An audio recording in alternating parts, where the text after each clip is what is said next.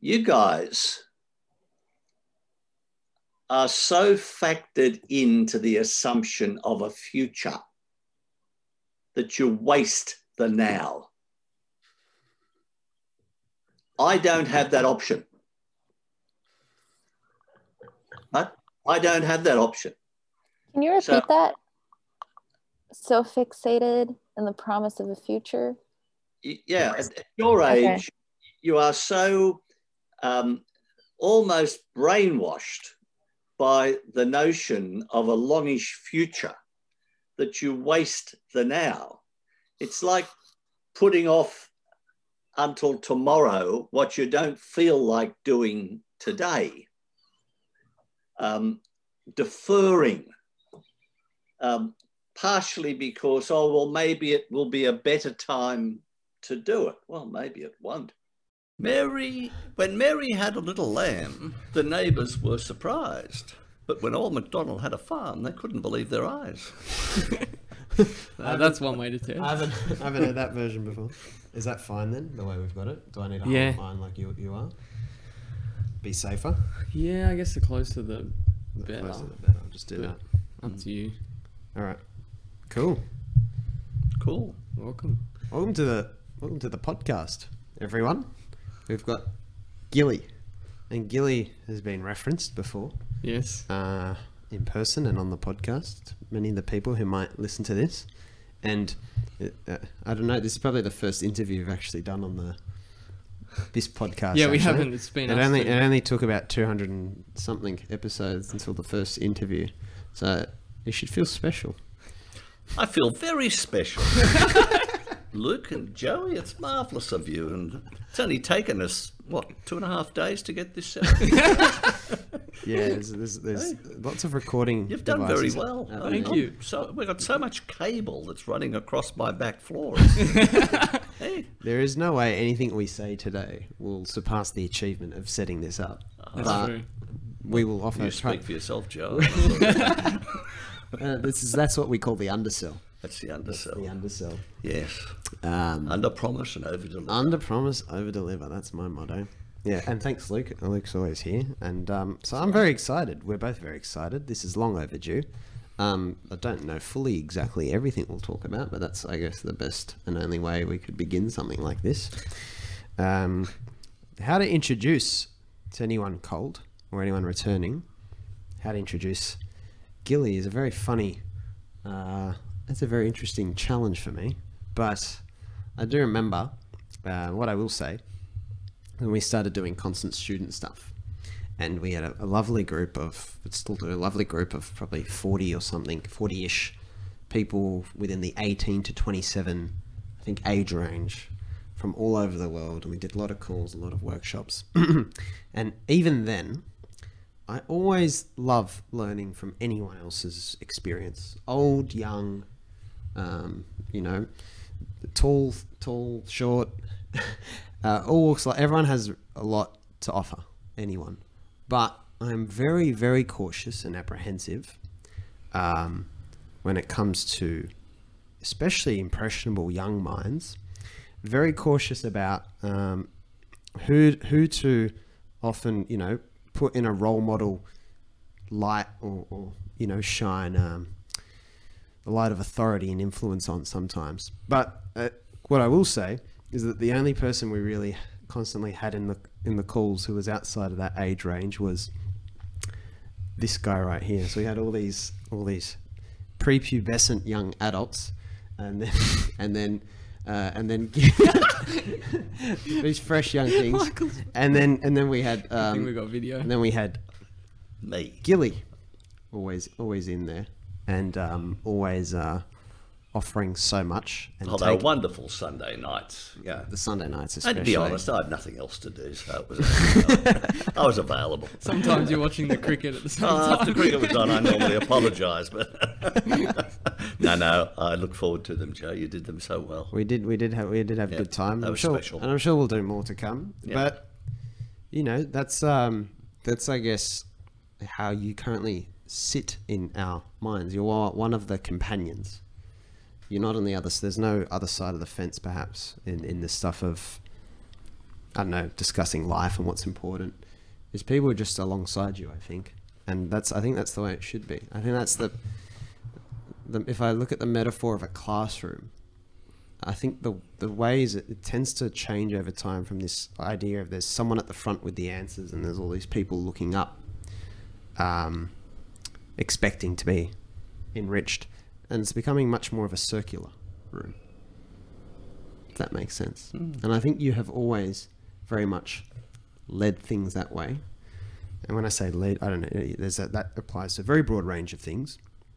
Um, but just always the how it's felt with you. You know, this we had to do this here in your. We're in the back room of your house, the famous back room, where lots of conversations, great conversations, have happened, as in groups of people, but also sometimes very importantly one on one. And you've always been available for that for people like me, for people like Luke, and a great many other people. So we'll unpack a lot of that and uh, we'll hop all over the place and just unpack some of your thoughts and life's experience and then talk about some things that there's a great many things we all find important, but we'll unpack that. But the starting point, I have this uh, one of our calls. I think you would have been on it for Constant Student, and it was a very it was funny. It was very it was completely impromptu.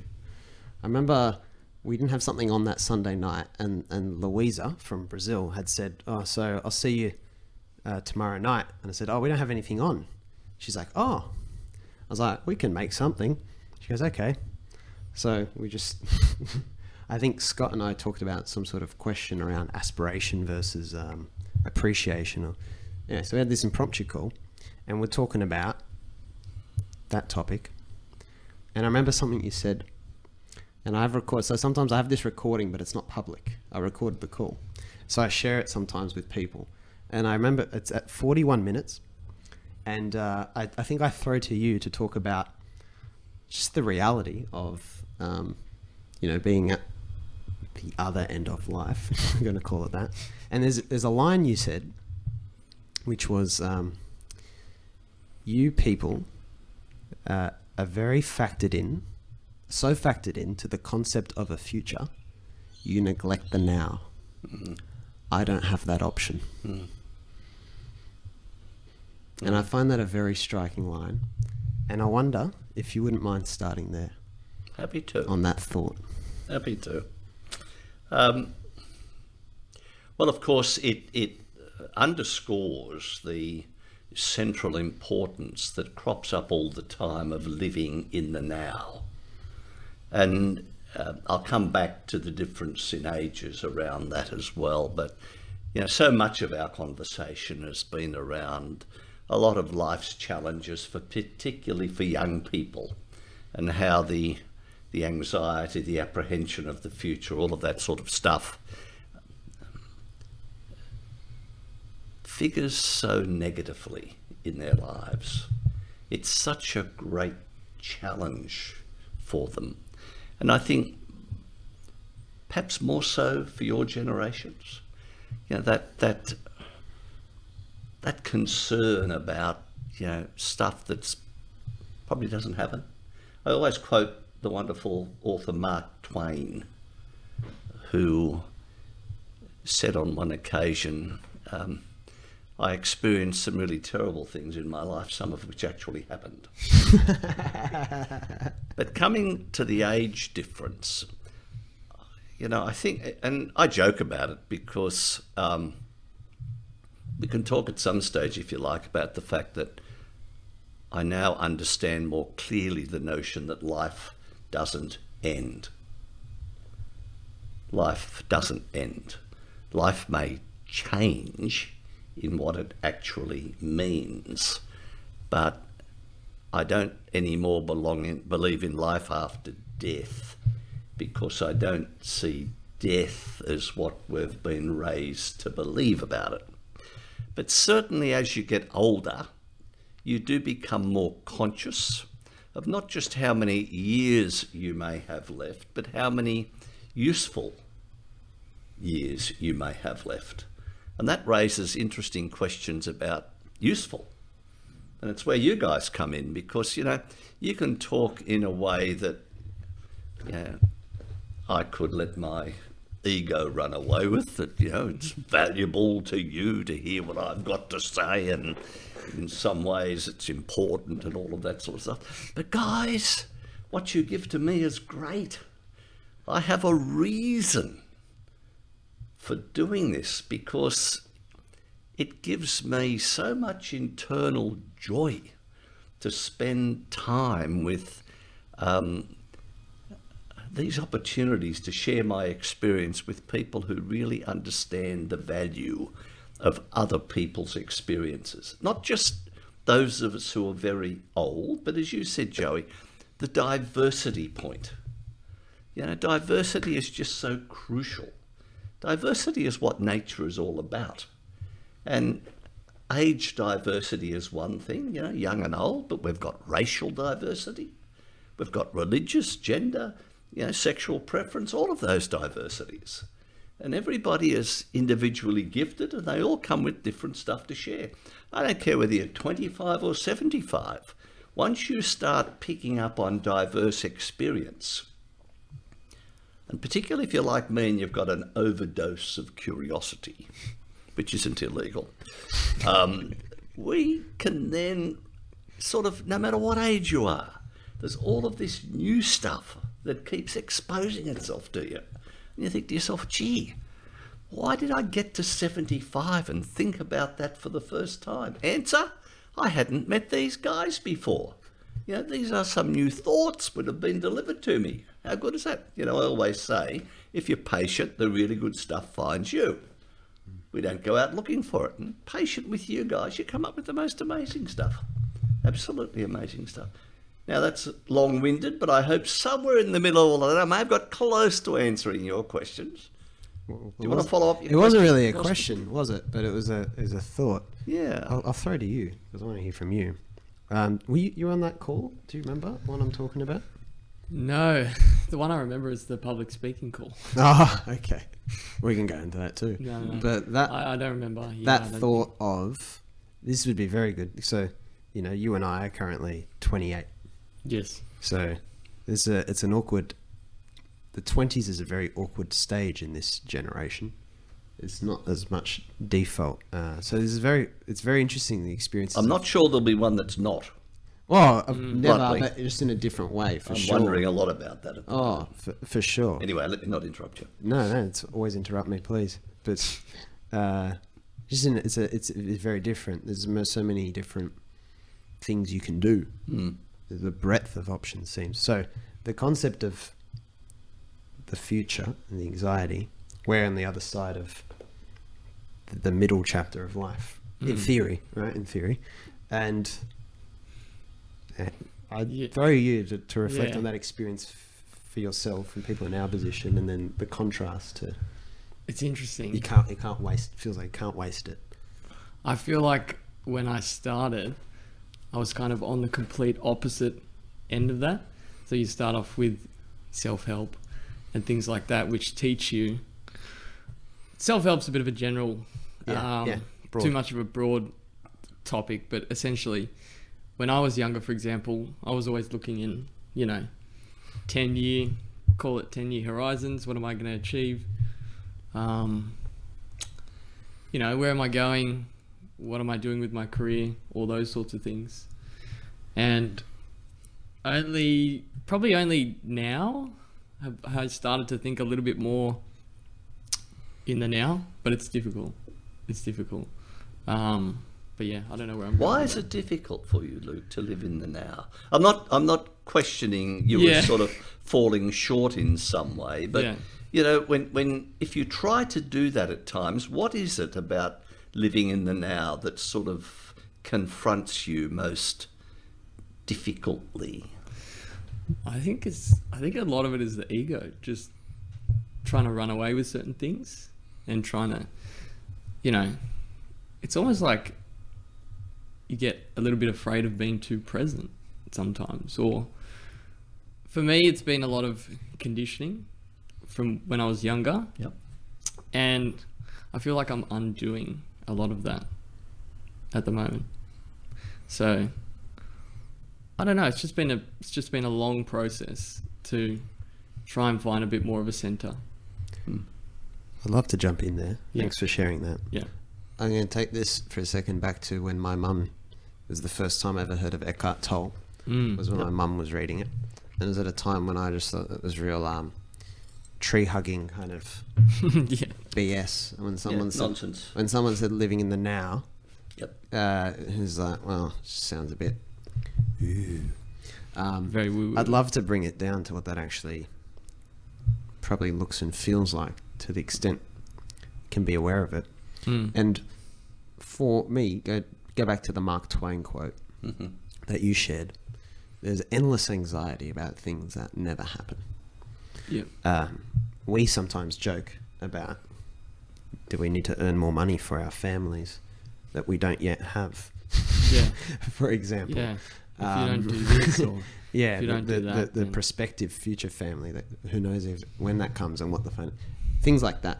I just want to make it really vivid and give examples of where the. Uh, I, I talk to so many people who are very unhappy in the current line of work or their current studying pathway.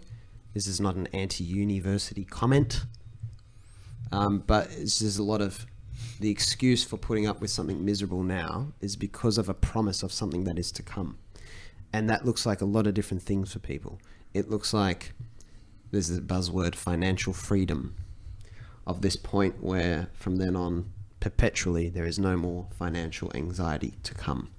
I've totally, um, because of an excess of wealth or an autom- automation of income, I've completely forever taken away that which is financial stress. And I can tick that off. I've, I've solved that, problem. I will no longer have to because this is the bane of my existence. Ho, ho, There ho. is feeling like you've achieved enough.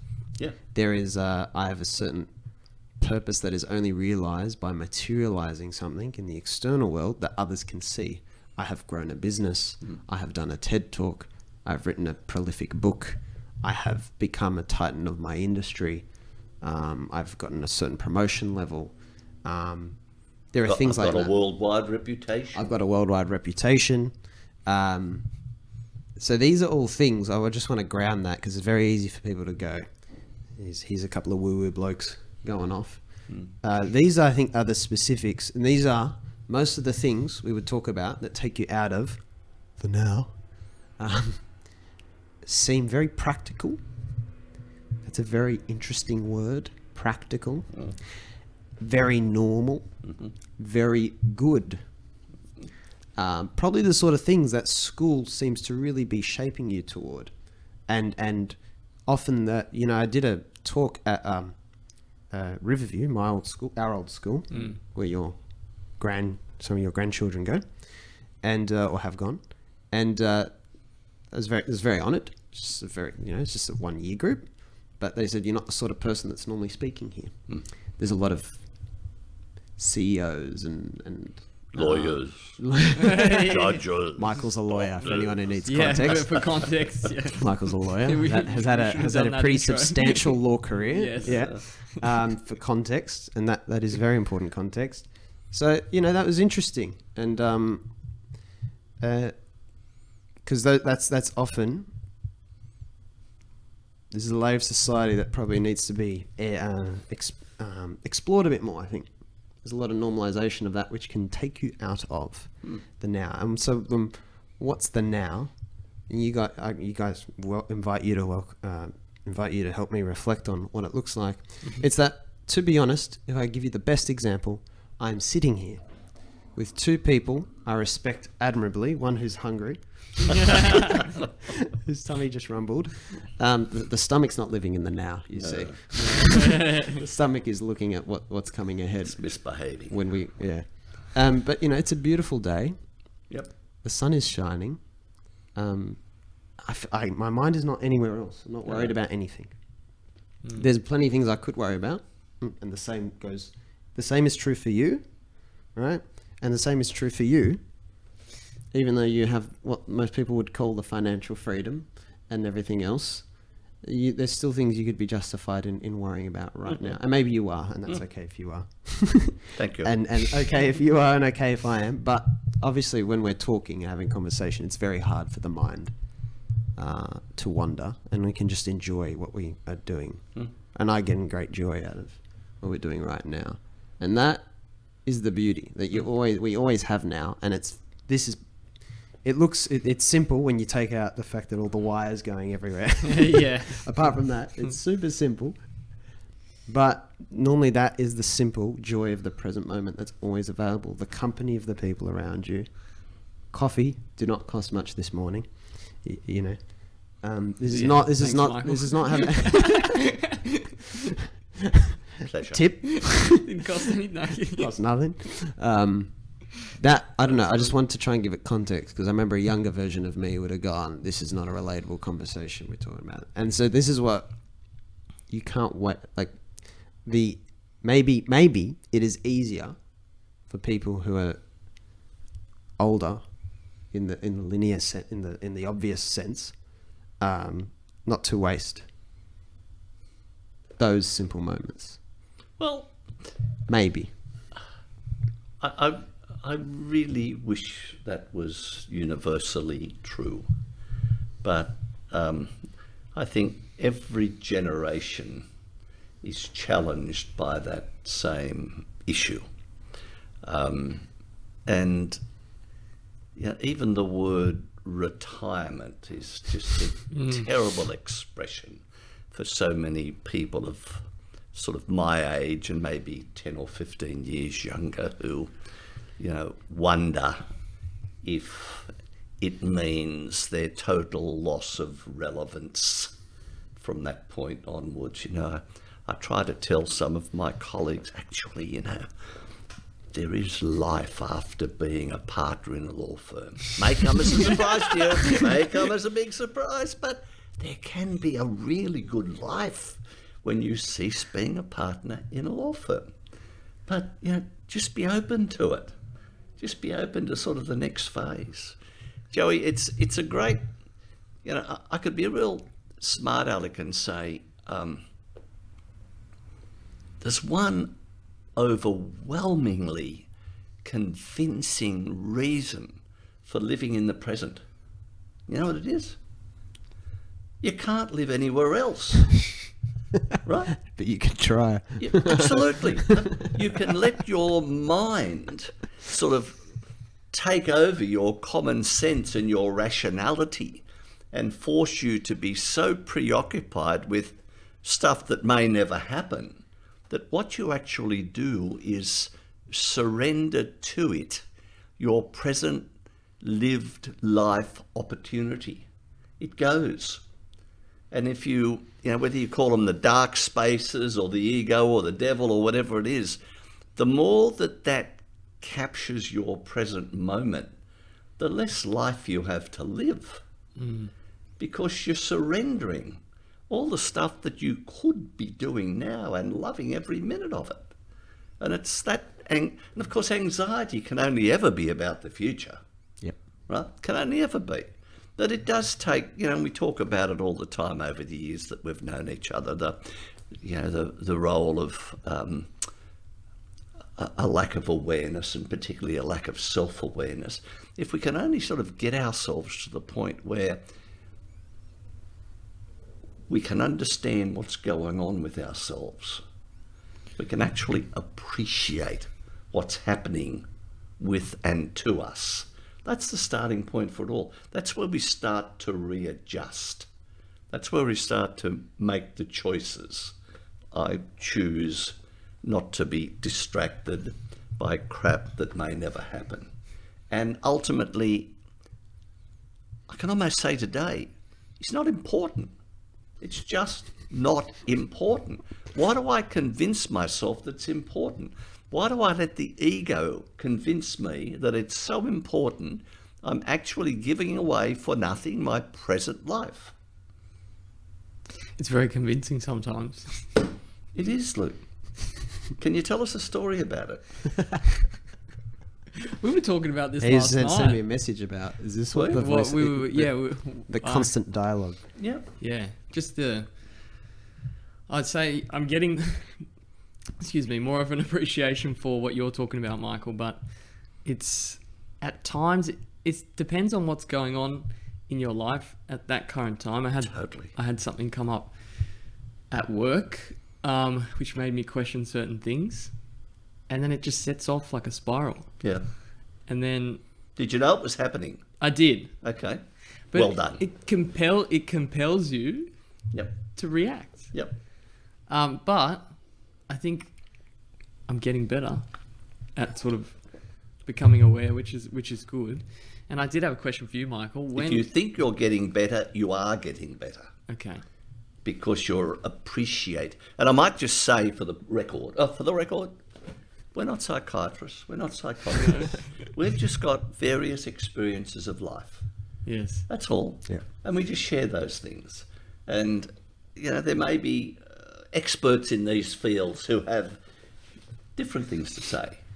And I appreciate all of that. But I think it's this sharing in companionship, having developed trusting relationships, as we always say, that's just so valuable. Hmm. It, it, it is a bit like therapy, certainly a bit like therapy for me. It's very reassuring for me to hear you guys speak the way you do. It's marvellous. It helps me an awful lot. Anyway, you were gonna you got a question for me? gonna Look, say I was gonna say what calmed me down a little bit was just surrendering to it in a way, and just not because sometimes you can think you're very aware, but even in doing that, you're just trying to be like, I'm aware now, so I shouldn't be shouldn't be struggling. How's like this happening? Yeah, I'm so How's this- aware. And then that's the other side of things coming into it. But if you, I think I was, it helped a lot messaging you, for example, Yeah. about how crazy some some of the thoughts start Yeah. going. Oh, we need a vent. Yeah, You we- need which have is- those people you can trust. which is great. But then you just, just kind of just try and let it go and laugh. and laugh. Yeah, a laugh What out the F's going on here? eh? This is just ridiculous. My, I, I guess my question was when can you remember a time when you started to become a bit more aware at all, or Snuck up. There, there was no uh, epiphany. There was no sort of lightning bolt or anything like that. It Yeah. was just slowly, progressively. Um, um, there were some events in my early 30s when I had particular professional roles where I began to appreciate that there's an awful lot you can't control. You've just got to be prepared, you know, in a sensible way to take some risks. And what happens, happens. You know, you can say to yourself, the world is not coming to an end. There is no um, capital punishment attachable to what I'm about to like possibly stuff up. Only, as I always say, only very special people get crucified. So, um, you know, once you Fingers crossed. once you put it back into some sort of context, it helps. The biggest problem, I think, at that stage for me was bloody reputation. You know, mm. if I stuff this up, what are people going to think of me? Right? Do I lose my reputation? Do they, do they think I'm the lesser as a leader of the profession or as a practicing lawyer or a father or mm. husband or whatever it turns out to be? Mm. And, you know, ultimately, you come gradually to be able to put that in its context as well. A lot of it, you know, you start to sort of understand the importance of forgiving yourself. Yeah, most people have forgiven us for things long before we forgive ourselves. You know, we can beat ourselves up for a long period of time, and it's not necessary and it's not helpful. But how we learn that forgiveness stuff, I think, is is um, pretty important in this as well. And it takes a lot of reassurance, doesn't it, to be able to to understand that. Yeah. Um, you know, we we share a friend who had a terribly traumatic event in his life when he was about 25 and uh, paid a very very tough price for it.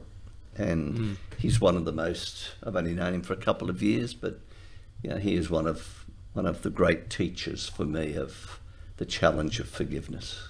It's incredible, just in, and it underscores just how difficult it is for human beings to, be able to forgive, and particularly, you know, most people when they talk about the challenge of forgiveness, they talk about forgiving other people who have done nasty things to them. yeah, yeah, yeah, But you know, if mm. you really want to get deep into it, talk to people who are challenged to forgive themselves. That's where it really strikes home. Ain't that mm. the truth? I'd love to throw back Yep. to. We talked a lot about the anxiety about things that might never happen. But then there's also the the flip side of that. Normally, not unrelated to anxiety about things that will never happen, is the hope and the planning for things you think will be better than what you have now, um, but are probably unlikely to be that. Which is the easy examples are more of X, more money, or the love of a love of a partner that is currently not present. Power. Power. He's gone right to it. The, the P word. Yep. And that is also, I think, the flip side of that, as in the, the other common. You know, it's worrying about something in the future, and therefore that takes you away. But there's also the the oasis in the desert idea that from your hunger or thirst, your mind conjures up something, you know, a, a reprieve from the misery in the desert, and that that's that's what you've been searching in the in the desert for. I want to acknowledge that because the the thing I'd lo- I think would be very valuable if you could share on it. And flip briefly to the, the journey of the, the kind of journey. I'm very interested in that in the late stages of your, particularly the full throttle law career, when you step down from partner, Yep. if I understand it correctly. I think you were in your early 60s, if I'm not mistaken. I can't remember exactly. Retired when I was 60. 60. So you talk about that last chapter of that period and then what that transition was like. Because I think that is a very interesting anchor for people who are, I know, for everyone else, really. Hmm. Well, it. I hadn't actually thought about it much until when I was 55 in the partnership. 55 years of age, and that would have been in 2002 3. Yeah. 20, 20 years ago. Yeah. Um, I was in a circumstance where um I was able to um, start building up my superannuation fund for the first time. And being self employed, of course, it's all your own sort of salary sacrifice type of stuff.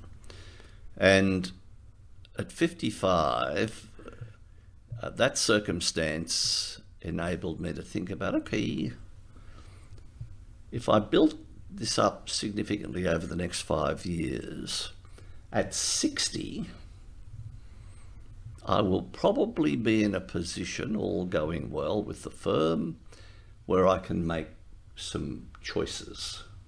And without really getting down to it in, in precise detail, I sort of spent a lot of time reflecting on the decades of life. And, you know, roughly my generation, the first couple of decades, like zero to 20, that's like hanging around at home with the parents, largely being under their control and direction, doing what they said, going to school, teachers, much the same, doing what they said. You know, freedom was largely illusory. You know, you're supposed to live in a democracy, but you spend uh, most of your waking hours being told by other people what to do. And then towards the end of the first couple of decades and half the way into the third decade, you've got university, you're going through all of that stuff. Um, and then you transition into your first employment, in my case, professional employment. Uh, halfway through that, married. One year later, child. Two years after that, second child. So in your 20s, for my generation, you've gone through university, you've started into a professional job, you end up as a partner, you're married, and you've got children on the way. And guess what else you've got? Any ideas? Nothing? Career. Mortgage! Yeah. You got the mortgage! Hooray! mortgage, the first version of hand. Oh no. Marriage is the first version of handcuffs. Sorry, I didn't mean that. but certainly the second version is the mortgage. So you've then got your 20s and your 30s as you're developing your career. You're paying off the mortgage. One modest house, poor house actually, becomes a modest house, becomes a flash house from a working class suburb to the lower North Shore, overlooking the bay sort of business. Suddenly, the kids are off to private schools. Growing up in the western suburbs, I had no idea that you could pay school fees, which were far in excess of the first mortgage you had on the house. But you know, this this takes you through those twenties, thirties, forties. You know, you're getting more and more important legal work. You know, outside of the firm as such, with variety, you're taking on other roles in society or within the profession, or in my case, within the insurance industry. You're coming better known. You've got all the kids coming into the firm, you're mentoring them, you're helping them create their careers. So, in your 20s, 30s, and 40s, you're going through that process. Your children are coming out of school at the other end you know, you're going through perhaps the most significant training experience of your whole life, and that is raising teenagers. Whatever you think you've done in life up to the time when your first child hits teenage years, you'll realize just how inexperienced you are for the real challenges of life. So, this is just taking us through, and you know, you get to sort of the 50s and um, your kids are sort of moving out of home and they're starting their own lives, that sort of thing. Um, uh, you know, you're starting to have a bit more free time, but at the same time, there's a lot of pressure in the firm because you're a senior partner at that stage. And as you get towards 60, you know, the mortgage has been paid off, right? The kids' school fees have all been paid off. You've then had what I roughly refer to as all the school fees at once, which is a real wake up call. You know what all the school fees are at once? Marriage. Marriage. Paying for your daughter's wedding receptions. Three wedding receptions. Each one of them exceeded the total cost of their fees at Monte Sant'Angelo for six years. So, so this is all the stuff you sort of get behind you. This is really taking me out of the now. and then sort of at 55 here i was thinking to myself okay if i retire from and yeah bear in mind i was 23 when i joined the partnership Yeah. and i've never shifted jobs this is my 55th year in the firm so um, this year's his 55th. yeah, Yeah, yeah. yeah so right now, I, yeah. I then get to the point where i'm thinking to myself at 55 you know the decade from 60 to 70 may be the first genuinely free decade where you can make all your own decisions. Yeah, spouse, loving spouse who gets consulted with all of this necessarily, but and I might say there was illness that had cropped up before this, so that had its impact. But the reality is that if you have carried forward with you all sorts of stuff beyond your actual career. For my case, outside of the law. And you just sort of think about some of the things that have touched your life that you've not been able to go and explore in more depth. And bluntly, for me, one of them turned out to be teaching. Hmm. That 60 to 70, with a bit of luck in terms of physical health, mental health, all of those sorts of things, you could be useful. And I thought beyond 70, you're going to go downhill pretty quickly. You know, that'll, that'll be the end of it. You know, you'll be you'll be like on one of those great big slides at Coney Island at uh, Luna Park with those Hessian mats underneath you, and you're sort of up there as an old guy thinking to yourself, "Oh, I'm terrified. Can I really sort of start this?" Because last it could- ride. the last big dip. so anyway, um, But I'm happy to say now, halfway through the 70 to 80 bit, um, it's it's not too bad. It's pretty good. I can I can sort of, re- but don't rush to it. Don't don't don't, don't speed it up. Sort of go at your Gotcha. pace. But um, but that was the way it sort of, and of course, one of the great things that came to me as well was just broader reading, because you know one of the things you do, lawyers trade in words, and words mean a lot of reading. So there isn't the pleasure element isn't huge for me. wasn't huge for me.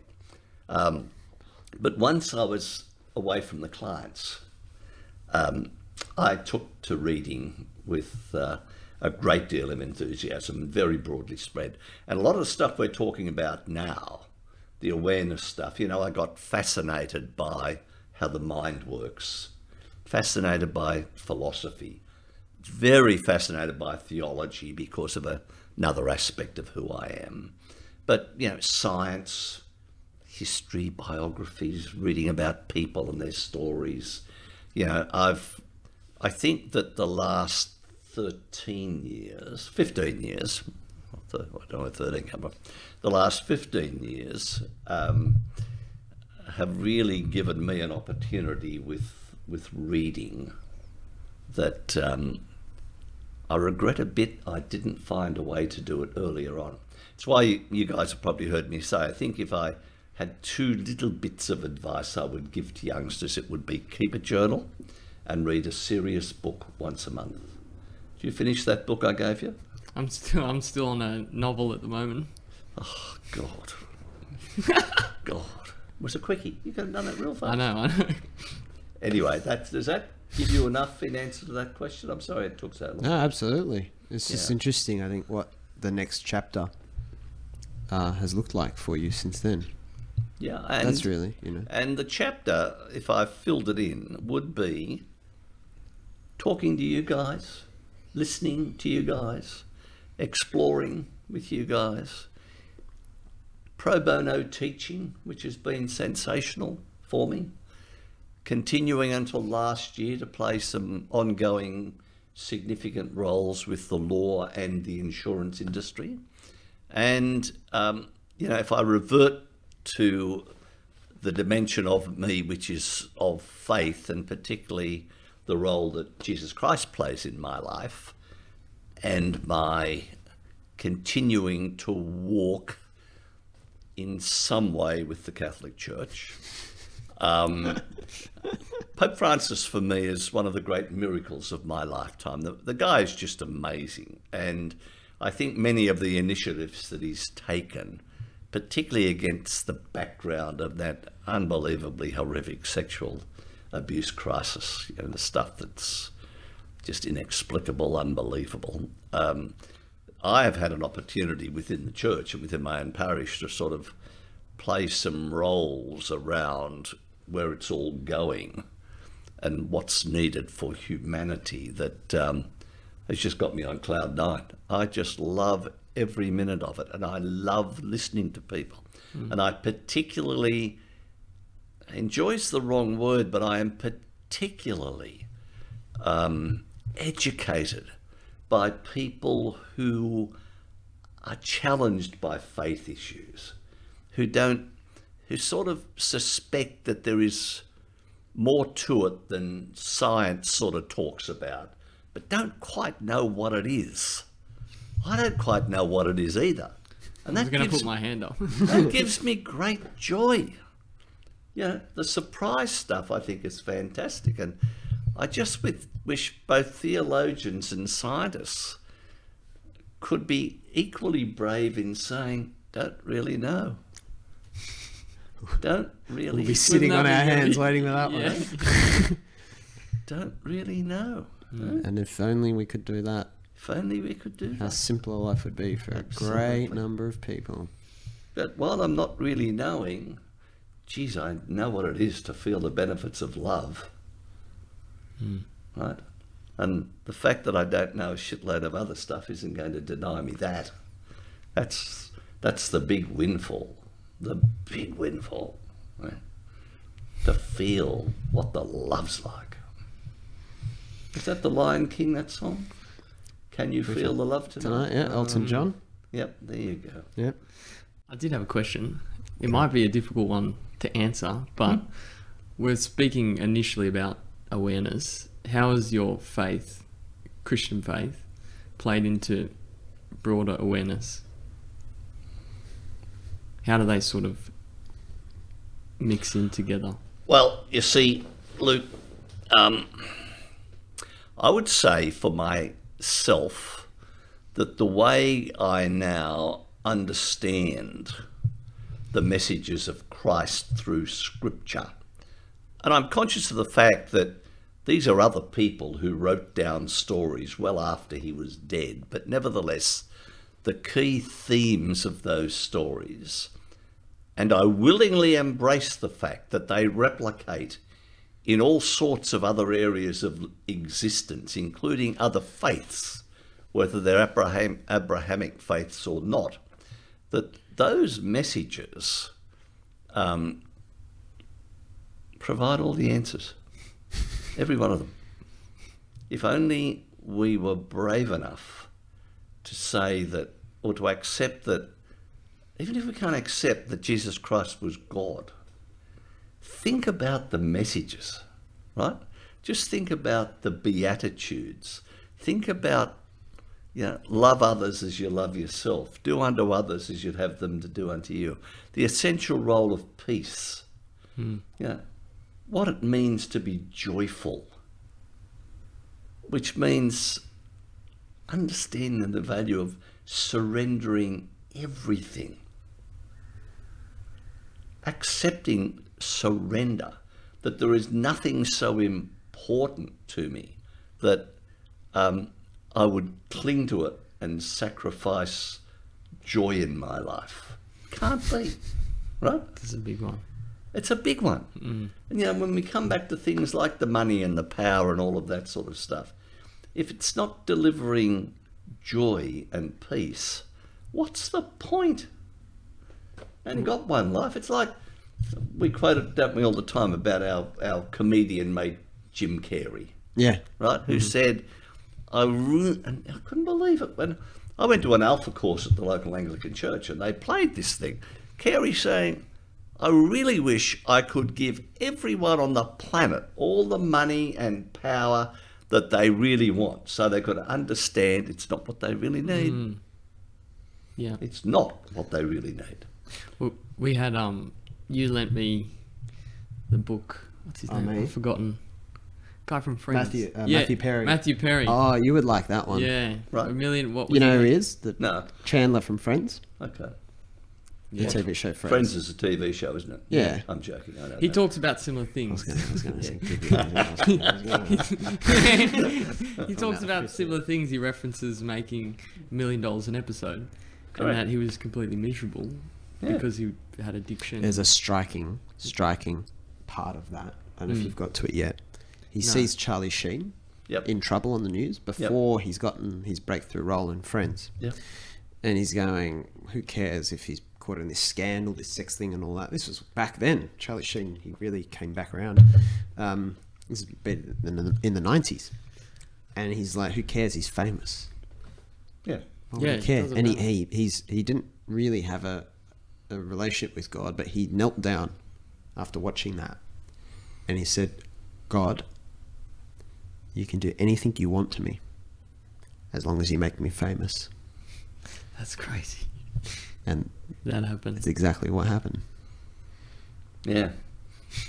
And he did it to himself. And you could not have more Yep. materially Yep. Mm. than he had. He had, or that Jim Carrey Mm. had. But the message is still a very difficult one. You really can never actually, you can't be preached it, as the Jim Carrey quote says. No one can stand there and say it No. if you're not choosing to live and experience it yourself. And that's what I've noticed. It's the, all the talking in the world is pointless Correct. if you don't want to choose that. And that's what he did. You know, he's he's thinking, how can fame? If you've got fame, what is the point? Why would you be worried? Who cares? Be in hmm. trouble, whatever. Until he's learnt. To ex- I just I feel that that's the reality. Na- nature will give you as much hurt as you need to learn the lesson. And if you choose Big one, Joey. and if you choose to continue, you just keep giving it to you. It's um, I think, I think you've hit the hit one of the nails. well, you're getting close to another huge theme, and that is um, how do we know and appreciate stuff? And it's the, the head, the heart, and the gut point. Ah. That you know, um, Yeah, go there. until we really understand both the concept of conversion of heart and what you can't fool your heart, right? It can't be fooled. If you convert your heart to the point where you truly understand that sort of lesson, then it becomes an I don't say it's an easy thing to do, it becomes an easier thing to do. I don't ah. think you can really put all of that stuff in its context and be confident that you can keep it there unless you've truly had a conversion of heart. That's what Pope Francis says about, you know, climate change and caring for this planet. Hmm. It's not about the logic of the head. It's really understanding the interdependence, the interconnectedness of everything created. It's seeing ourselves in a context. And I think a part of what this challenge is, is the last 50 or 60 years of individual rights, seeing ourselves as one offs. You know, I can survive by myself. Give me enough money, give me enough power and authority, give me a huge reputation, give me a house in 60 different locations, give me my own kitted out And that's all I'm asking right? for. Yeah. Boeing 747. You can do anything to me. Uh, That's all I'm asking for. I'm not asking for too much. give me a new sort of good looking partner every month or two. It's yeah, that's it. A simple life. That's all I ask. Very simple life. That's it.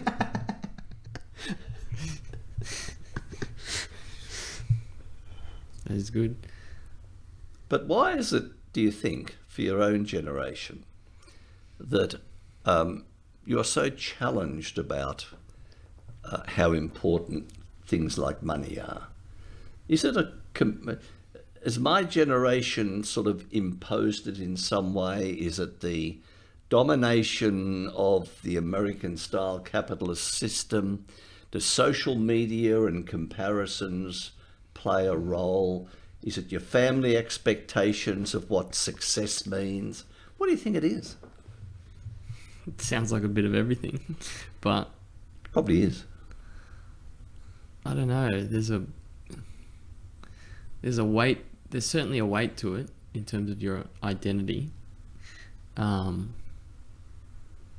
I think. I don't Do you know. feel the weight? I feel the weight. Yeah. How does it impact on you, Luke? Well, if anything goes wrong in that regard, it certainly takes your life in a certain direction, and you seem to worry about it quite a lot. Does it hurt you? Does it make you sad? Yes. Yeah. Yeah. Yeah. But I think it's the worst when there's an overemphasis on chasing it. Hmm. And where that becomes the sole focus. Hmm. Or that becomes such a center of life. And you forget, you can forget a lot of other things.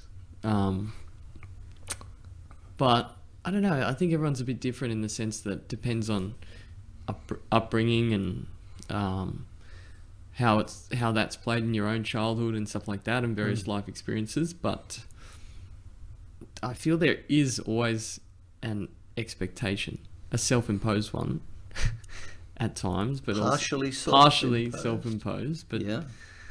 um, yeah, I don't know. It's it's a tricky one.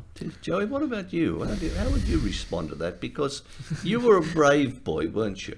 Your story is your story is somebody who wasn't sort of totally conned into the necessity to finish a university course. No, I wasn't.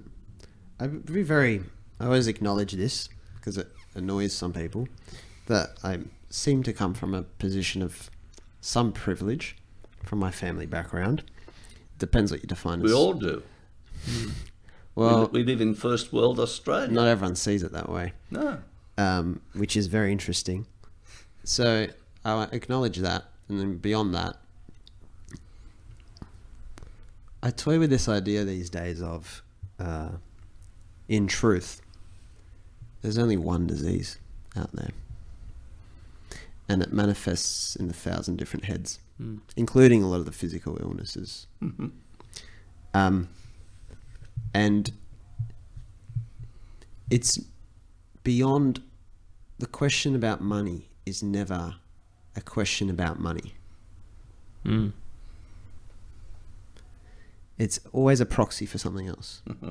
Money, as you, if you look at it with a psychological lens, is a secondary conditioner. They'd call it. It is valuable because it is represents something else you could get with it. And I always have this funny idea of call it the apocalypse test, where if you had everyone was alive, but all our systems kind of collapsed, what still retains value? And it's things that are much more intrinsic in nature. This this is valuable, but not because it's in a, a, a well-to-do Sydney suburb that people would love to get into because it's you know the property will go up over time. It's valuable because it will protect you from the elements, Yep. and it goes back to Shelter. its yeah, and and the Bitcoin in a in that sort of world has, you know, right, um, as the as the funny extreme that's contemporary. So you're talking about the needs, the basic needs. Yeah, I'm just talking about how it's a psychological mirror. That's what it really is, and it's not ever never actually an issue about money. It's related to something else. It's mm. never in a in a silo on its own. It's never in a vacuum. It's always attached and hitched to something else. And so there is a, a very funny layer of society now, especially with the digital revolution and the capacity to get more and more attention for more and more people, perhaps, is that it's very easy then to say, look at me. I have uh, superseded the focus or need for money. What I do now is not for money, and I can prove it because blah.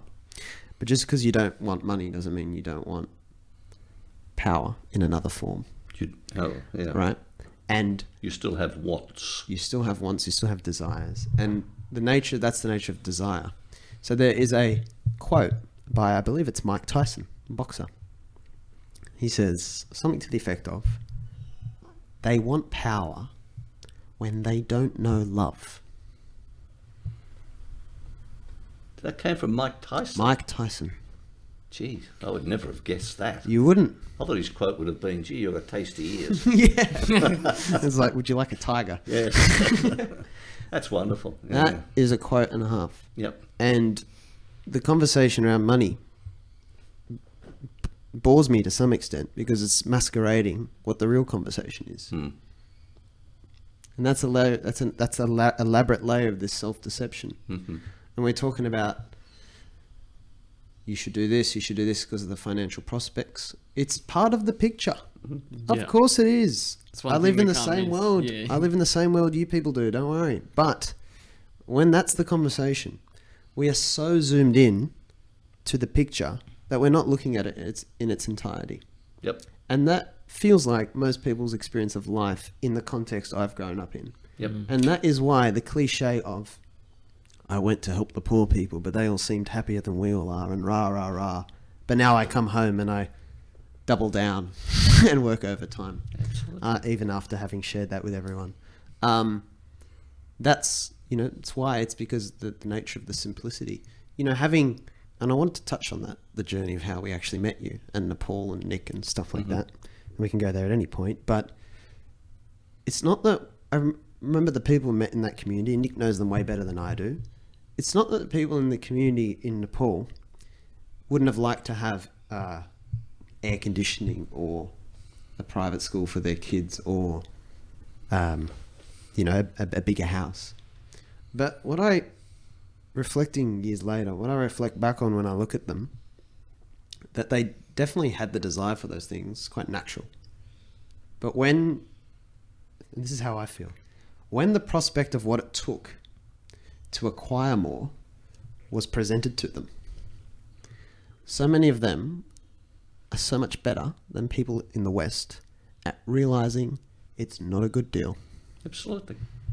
It's like Warren Buffett on the golf course. I don't know if the story's true, but they go, bet you 20 bucks I'll get it in a hole in whatever shots. And he goes, I'm not taking that bet. I go, why? You can afford it. He's like, I don't care. It's a bad bet. The cliche of, oh, the poor people are happier than we are is old to me. Hmm.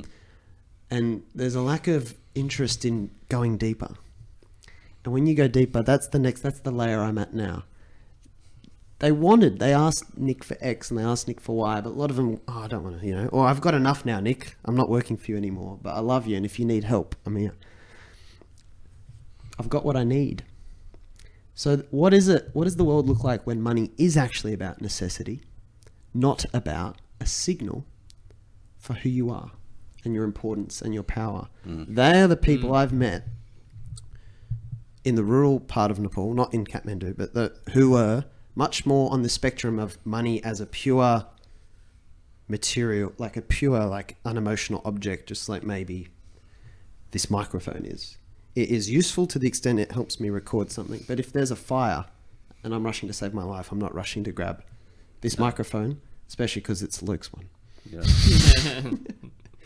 Um, so, where does the narrative and the pressure? I can't compare our generation to others. I haven't experienced it. But when he sent me a passage from the Bible the other day, that was written thousands of years ago, which basically writes off the concept of pleasure seeking in all its form.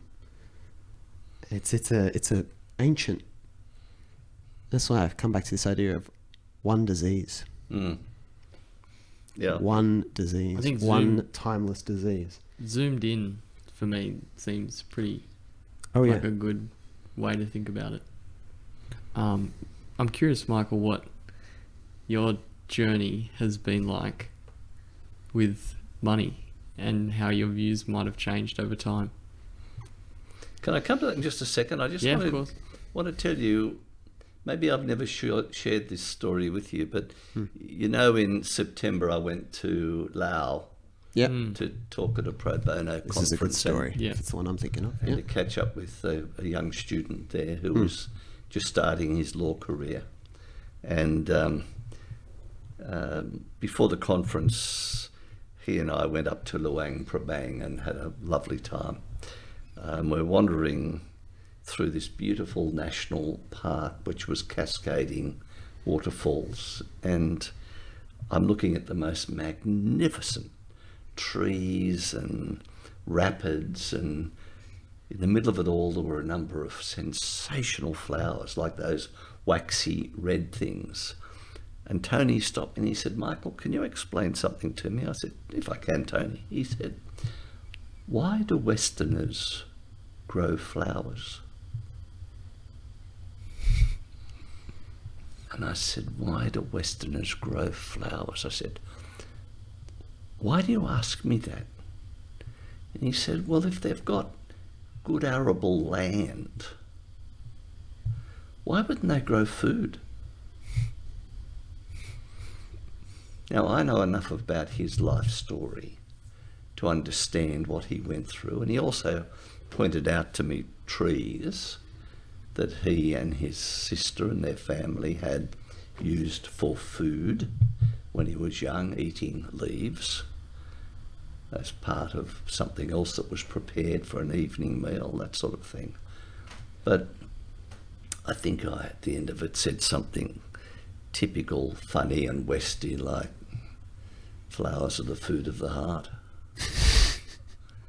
but every now and then it gets put into a context for us, doesn't it? Gets put into a context. It's like coming home from Europe in early 2008 stopped off in Cambodia for the first time to have a look at Siem Reap and Angkor Wat. And there was no global financial crisis where I was. Just didn't exist. You know, too many kids on the street wearing nothing. Can you, can you tell the story as well about? Was it the trip before September? Okay, did you go to Vanuatu? No, you met the. I think you met people from India who were talking about our obsession with No, this was only this was halfway through last year, where when I was in Co- Yeah. at the end. Uh, where are we? Was it this year? Or Were you in Thailand? year? I was in. I was in Koh You connected Samui me in with someone Thailand, in Thailand, and that was and I hilarious. met I story. met two brothers and the wife of one of them who belonged to the Jainists, which is I think a six thousand year old religious group, and their family have been in the production of cloth, linen, and cotton for about four or five hundred years, living in the same area of northern India. And they asked me some amazing questions like, why do Westerners shift out of their homes? Why do they want to buy their own home?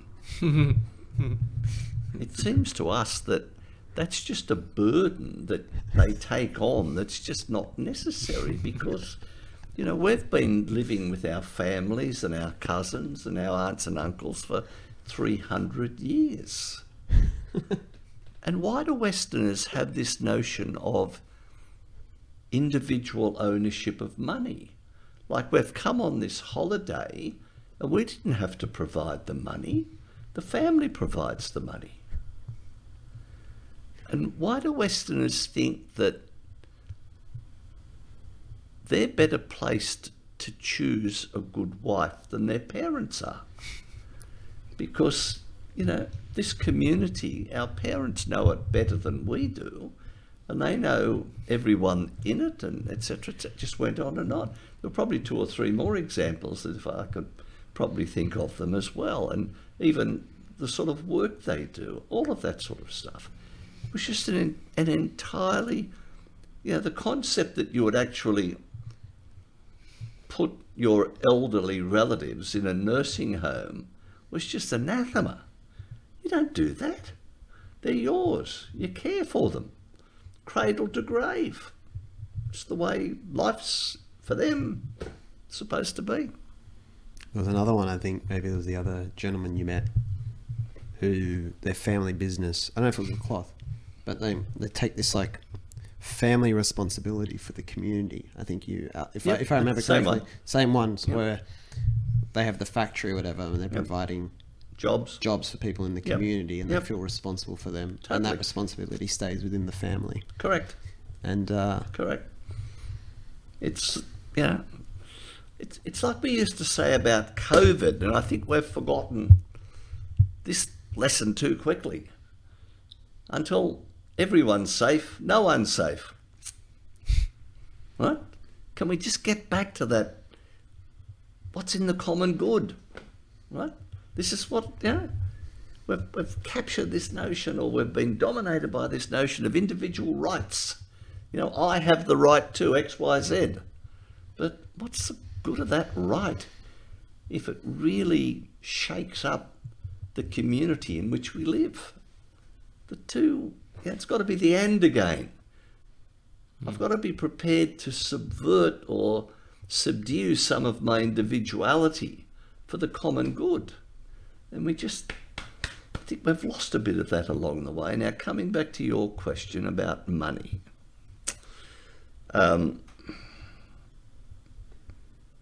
I suspect there may have been a time, or there may have been times, when I was a tad seduced by it. It, it was not a big thing. I can remember my parents were of the Depression era, and they had a Depression mentality. My father was kicked out of his home at 13 years of age and had a swag, and at 13, 14, 15 was a assistant to the cooks in shearers' quarters all over southern and western New South Wales. So they had a real thing about indebtedness, which rubbed off on me. I hated ever being in debt, and I had a great passion for seeing my family financially secure. Um, spending money has never been something I'm at all interested in. I don't have a passion for cars or clothes or anything of that sort. I love travel, but again, I'm not stupid about travel, although I might be about to be. As is your right. Little, little thing at the moment that I must say has got me challenged in the head, but I think I might succumb to it, um, only because I'm a bit too lazy to do much about it. But um, what I learnt very on, Luke, was that financial security slash money for me was the outcome of some really, really good stuff. Like ending up in a wonderful law firm, ending up with some great clients who became my closest friends, ending up with more work than I ever needed to do, and being remunerated at rates that were just mind blowing. You know, I, I can remember having a debate with two of my friends, partners in the firm some years ago, saying to them, solicitors' hourly rates will never exceed $100. Like, I mean, just, you can't get a plumber for $100 an hour today. You, you know, true. who charges less than $100 an hour today? Except lots do, of course, because we don't respect a lot of the work that so many important people do, particularly in those areas where the love plays such a huge role. That's a bit of a worry for society, isn't it? The ones who love best, we remunerate least. In saying that, I'd go to something you've said many times, which is maybe again it's it's a view I share, but maybe again just it's not. Maybe it's hard to start out that way, and you're in a position to do so. But the gift of not being paid. Mm-hmm. Mm. Look, it's. It, you mean the gift of not being paid money, Yeah, right? yeah, Right? that's what I meant. Now, yeah, a lot of the best stuff we do with our lives results in the receipt of the best stuff we ever get. yeah, to be appreciated for who you are, to feel the appreciation of other people, not getting your ego carried away or that sort of thing, but just that little bit of appropriate recognition for what you've done for somebody. And I think that's fine. I'm not so stupid as to say every sort of emotional reaction of that sort is the ego gone mad. It's mm. not. Mm. We're human True. beings. True. And we, we look at times for that sort of stuff. And we need it to carry us along, don't we? It's part of that walking down the pathway. It's our journey. If we were kicked in the guts all the time and not loved, not appreciated, you know, you'd end up worse than Job in his famous book. You know, you would you wouldn't want to keep trying it because you think to yourself, what's the point of this? Nobody nobody gives a damn anymore. And I sort of do appreciate that there are some people who find themselves in those circumstances. And I think they're real saints because how they keep going, I just don't know.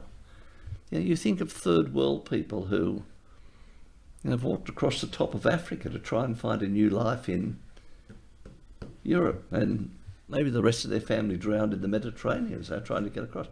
Yeah, there, we li- we live in Australia, and and there are so much of the reality of the world, the life that we we just don't get. We just mm. don't get it. Mm. But so much of you know, real human living comes down to not what we receive into the pocket, but what we receive back into our hearts. That's what keeps us going. That's the stimulus. That's where you get the real rewards. The trick, because it's a tricky idea. I've and I had a conversation with someone else this morning around this. I think is navigating how they think about the tr- the maybe it looks like a trade off. I don't know if you echo this, if either of you echo this, but my experience so far tells me that pursuing the real things in life often looks like a trade off, but is anything but. And the asymmetry to which some people are rewarded financially versus others who do things of a more loving vocation, maybe, uh, or, you know, non, yeah, uh, are not rewarded in such a way. Um, I, I don't know. My experience observation is that normally the, the, the money stuff follows a lot of tangible value more than any other thing, any other factor. It's so- things that can be, you know, if I can, I, I'm very happy to put ten thousand dollars into something that will definitely give me hundred thousand dollars back. You know, but if it's unclear what how I will get that value back, I have to think more about where I put the maybe the ten grand. And sometimes it just works that way. But in saying that, is it the Beach Boys or who's the song? All you need is all Love. you need is love. Dun, dun, dun. It's it's it's like when we say on a lang- on a level of language. It's like when you talk about the now, and without, you know, what I mean that it sounds very, it sounds like a luxury. Mm. All you need is love. Sound doesn't sound believable. No, But that's just the trick. When you are experiencing it, everything else ceases to feel as relevant. And you don't have, there are still realities about, I don't know how I'm going to pay for this, or I don't know my long term financial future and everything like that. And without those realities ceasing to, without them disintegrating, just because you feel great or you feel loved or you're loving other people, without that actually going away, I find that faith just injects itself there and mm. fills that space. And a knowing beyond knowing that everything is a okay. And that's the trick. Hmm. There's a lot of situations I've seen you respond to people who are, show incredible gratitude to you. Um, and think and and I think uh, and I think this is something you already touched on, but maybe you can go more into. Um, and I feel like the perspective is that you are giving up something and being very generous of some resource, probably your time, that you then give to other people, sometimes in, in places of desperation or in neediness or confusion. And it's seen as a a very a one-sided act from you to them. And often I think you clarify for people that there is much going back in the other direction that they could never imagine. And I've heard you use the term field hospital mm. and stuff like that. Mm. But I suspect it's all that stuff. And I don't know how many people get to experience that. You see, there's one dimension to that which I've probably not shared with you, and something I've been thinking about a lot, lot more recently is our. You know, we often talk about how unique we all are, right? Ev- ev- everybody's a bit different, and you know, in one sense, to the whole of the universe and the movement of creation, um, our death goes without notice. but in another sense, Your, yours, maybe. thank you. Not mine, surely. Uh, in another sense, no death goes without notice. And I think part of what I've come to appreciate, and more and more significantly, and I can give you some really boring examples of it, is that you get, I've got to a stage in my life where I have an understanding of what I can do for others. It's sort of, without getting carried away by it, it's how I, with my giftedness, can help people. And what greater gift can somebody else give you than an opportunity to use your giftedness? To say to you, you have relevance. You here with me at this point in our joint lives, what you are able to do, your giftedness, has relevance. it has importance, it can help somebody. Like, I think that's a mind blowing for me realization. So, sure, there may be somebody who is getting some of my time or my questionable wisdom or experience. and if they want to listen, you know, all care and no responsibility. But, um, you know, it's, it's a wow moment for me. It really is a wow moment. And if you guys, as you get older, just carry those thoughts along and come to, like, I can write, I can draft words, I can draft powerful words, clear words. I can listen to somebody and I can understand what they're saying and I can convert that into a piece of paper for them or a submission or whatever it turns out to be. I can go with them to meet somebody and help them in the way they present for something. Like when I was volunteering at the Uniting Church in Newtown, there were a couple of um, people there who used to have trouble with one of the local bank managers, and I could go with them to the bank, and it would be over in 30 seconds. Of course, I would just explain what the position was, and suddenly they could access their accounts again, and all of that sort of thing. And I wouldn't think that was a big deal. But for somebody, our ordinariness, our normalness, our everyday selves, it's a big deal. For them, it's a big deal because you're the only access that they're going to have at this point in their lives to that gift, which may be very crucial for the living of their lives at that time. Know, for a restoration of some joy and some peace, that sort of thing. And that's why we must never underestimate what we can do. It's like I've, I've said before, growing up as a lawyer, you know, I, I learned to have conversations and present and listen and interview and write and do all of those things. But all of that stuff isn't limited to being a bloody partner in a law firm. You know, it's the stuff of living in community with humanity. That's how we connect with one another, right? And then other people come along to my life with their giftedness, do exactly the same. So maybe, Joey, when you talk about trade offs, we should be more focused on the trade offs of our individual giftedness, where we can come together and share. It's, it's sort of like an old fashioned barter system, isn't it? yeah. We used to use the barter thing? And it's a simpler one. Very simple. And it's not the stuff of artificial intelligence, it's the stuff of human love, right? and it's the stuff of knowing that I didn't invent any of this for myself. Every bit of it was gifted to me, as it was to you and you. And for a purpose. It's like a trustee. We're given this stuff for the benefit of ourselves, yep, and others.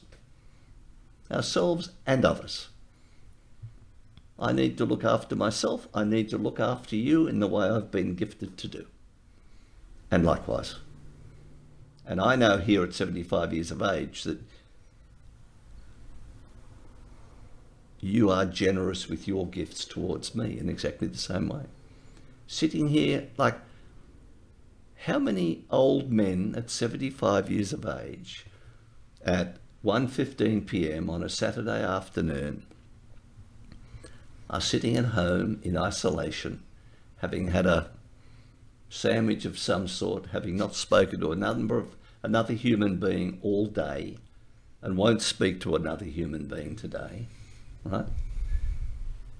And will turn on the television at some stage or read a newspaper, but absent other human contact, let alone human contact from two delightful young people. What a gift that is, eh? What a gift that is. And maybe when you're 75, you'll, well, maybe a bit younger, you'll come come to see the way all of this can work so beautifully for humanity. If only we could be this way towards each other on a universal scale. You wouldn't have the bloody Russians in the Ukraine. They'd be loving each other, right? That's that's the reality of it. That's for me. It's the reality of it. Oh, That's very well said. I want to um I actually want to ask Luke. It's dangerous. Yeah, I know. I my heart races every time the thought comes into my head. But uh, I, this is a great time for someone else. See, and I'll I'll obviously try to help. Just to summarize, if it hasn't come across, what's different about this man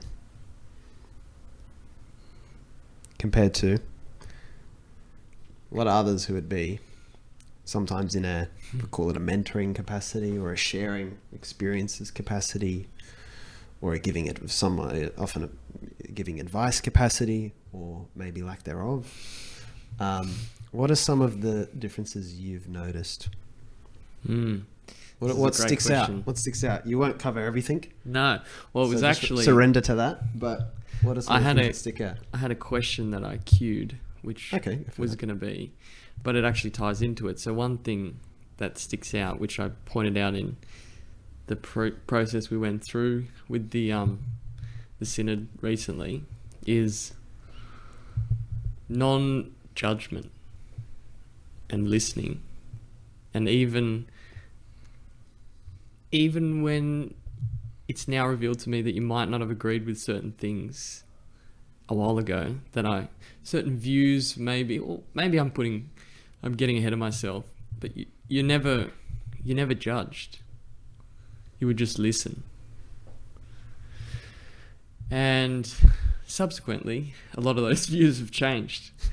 And the the natural the natural reaction would have been to say hang on a minute that doesn't doesn't quite make sense. It's why you believe in that? That's like I know this you know? Um, but but in my experience, whenever I've done that to somebody, and I've done it way too many times, and I probably will continue to do that, but it causes a, a very particular reaction where people it puts people on the back foot, and it also signals you're not listening, or you don't. Is it maybe a lack of respect is probably too harsh maybe but it's it signals you know i don't there's no there's no mutual exchange going on. It's me judging you. So i guess i never really felt that speaking to michael. And it comes around to my question which is why when did you learn or why do you not judge in that way? I, we've talked about this, but I think it's one thing I've noticed, and it seems to me one of the hardest things. And I get so much more peace when I surrender and sort of let things be. And it, Mm. it's it's my I, I feel like we just want to control things sometimes, especially when we believe that we're correct in certain circumstances. So I think it's a critical part of the journey. mm, Um, I still judge, and I catch myself judging, and I don't like it, yes, and I have to back off, and sometimes I apologise yeah, um, because I think it's a part of the normal human condition. mm, It's, I think it's born of difference. If somebody behaves or says something that is contrary to what the core of you thinks, then I think one of our almost instantaneous reactions is to judge them. Um, I think I became aware of this probably. So much happened after I retired from the partnership, but probably 10 to 15 years ago. mm, And I now say, with a little bit of theological tongue in my cheek, one of the greatest gifts God gave me was the realization that I wasn't put on this earth to judge. Judgment's above my pay grade. well and truly. And a very good friend of mine would say that not even God should judge. You know, I used to say many years ago when marriages broke up that only two people ever really know what goes on inside a marriage. And even that's doubtful. because, you know, the tensions, we, we don't know enough about other people ever to judge them. Mm-hmm. So that's a point in response, Luke, to what you say. Another point, of course, is, and this comes out of the synod and other things, and I think it's a real challenge for society today.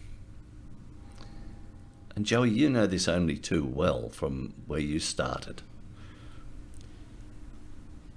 Learning comes from the most unanticipated sources.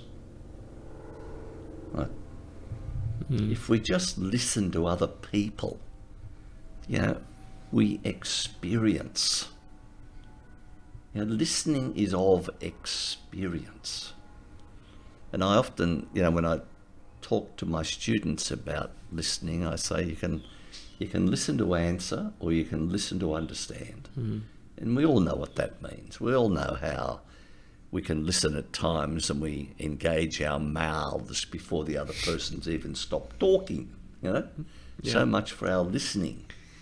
But if we really do sit there in a, you know, you guys have both had Jesuit educations, if we sit there listening in a discerning way, and even when the other person has stopped talking, to just stay with it for a while, yeah, stuff dawns on us.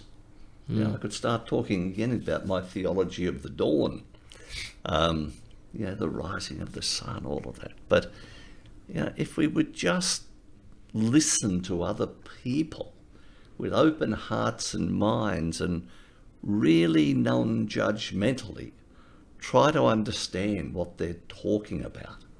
What are they on about?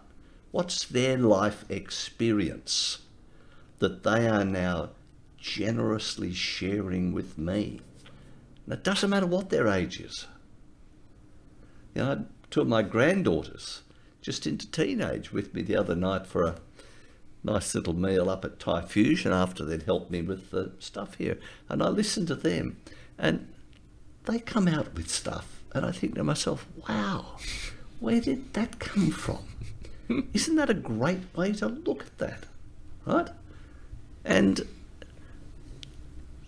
because of everyone's uniqueness, not just with their giftedness, but with their life's experience, they are capable of generously sharing stuff with all of us that feeds into who we are. That's the interconnectedness. You know, this, I'm reading a book by a female theologian at the moment, Ilia Delio, The Hours of the Universe, and she does an awful lot about uh, Teilhard de. So I've been reading chapters again hmm. about the noosphere, the fact that, you know, we are on this development where there's a convergence of our mindfulness. That, you know, when we think of where do thoughts come from, how do we share thoughts? Is there this great repository somewhere in the whole of the universe where it's all stored? Is that really God? Is that what it's all about? I don't know. But it's fabulous to read about. Where does coincidence? How do two people say the same thing at the same time? How do people on opposite parts of the world, maybe they're twins, think about the same? How do they feel the same thing at the same time? How does all this happen? I don't know. Wonderful. Wouldn't be dead for Quint. I don't know if you want to go into that and the concept of, you know, I'll share again from my story of my relationship with you. Yep. It was in this room. I think probably probably would have been 2020. Yep. We used to have the Thursday nights for Nick, Yep. Scott, and often JK Yep. would be here, and taking Yeah. up the armchairs or Yep. and talking about religion Yep. and spirituality and where we were all, including you, individually at with the concept of God or a God-like thing, Yep. of if it's the Catholic Church or any other religious institution or belief system. And it was, I'd say it was in this room where I thought about it a bit more and thought about that I was a uh, Catholic or a Christian, certainly by habit. Hmm. This is how, is how I'd put it. Bit like a male by habit. Yeah. I guess, yeah. and just a little, um, you know, an actor reading the lines. Performer. Yeah. And, um, you know, even acting as a discipline is everything to do with empathy Big and word. nothing to do with a focus on what things look like. Mhm. How things look on outside on the outside is a result, not the actual direct focus. Hmm. That's a very interesting, maybe lens for understanding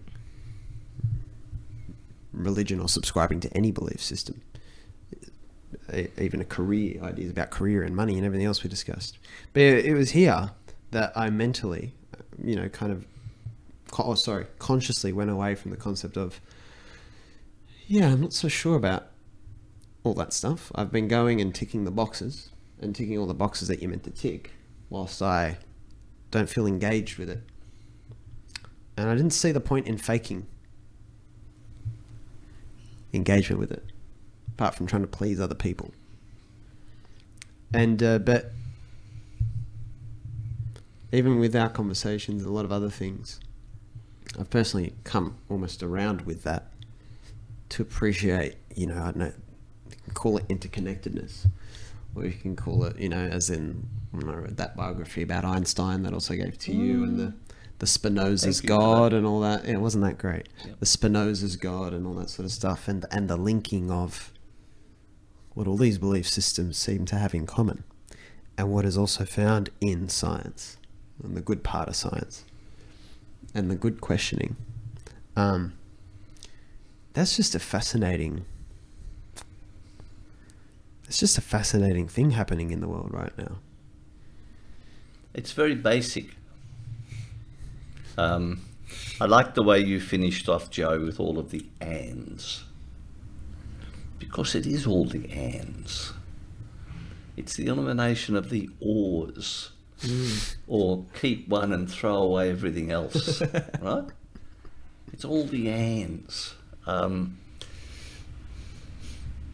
for me, it starts, well, there are so many important themes.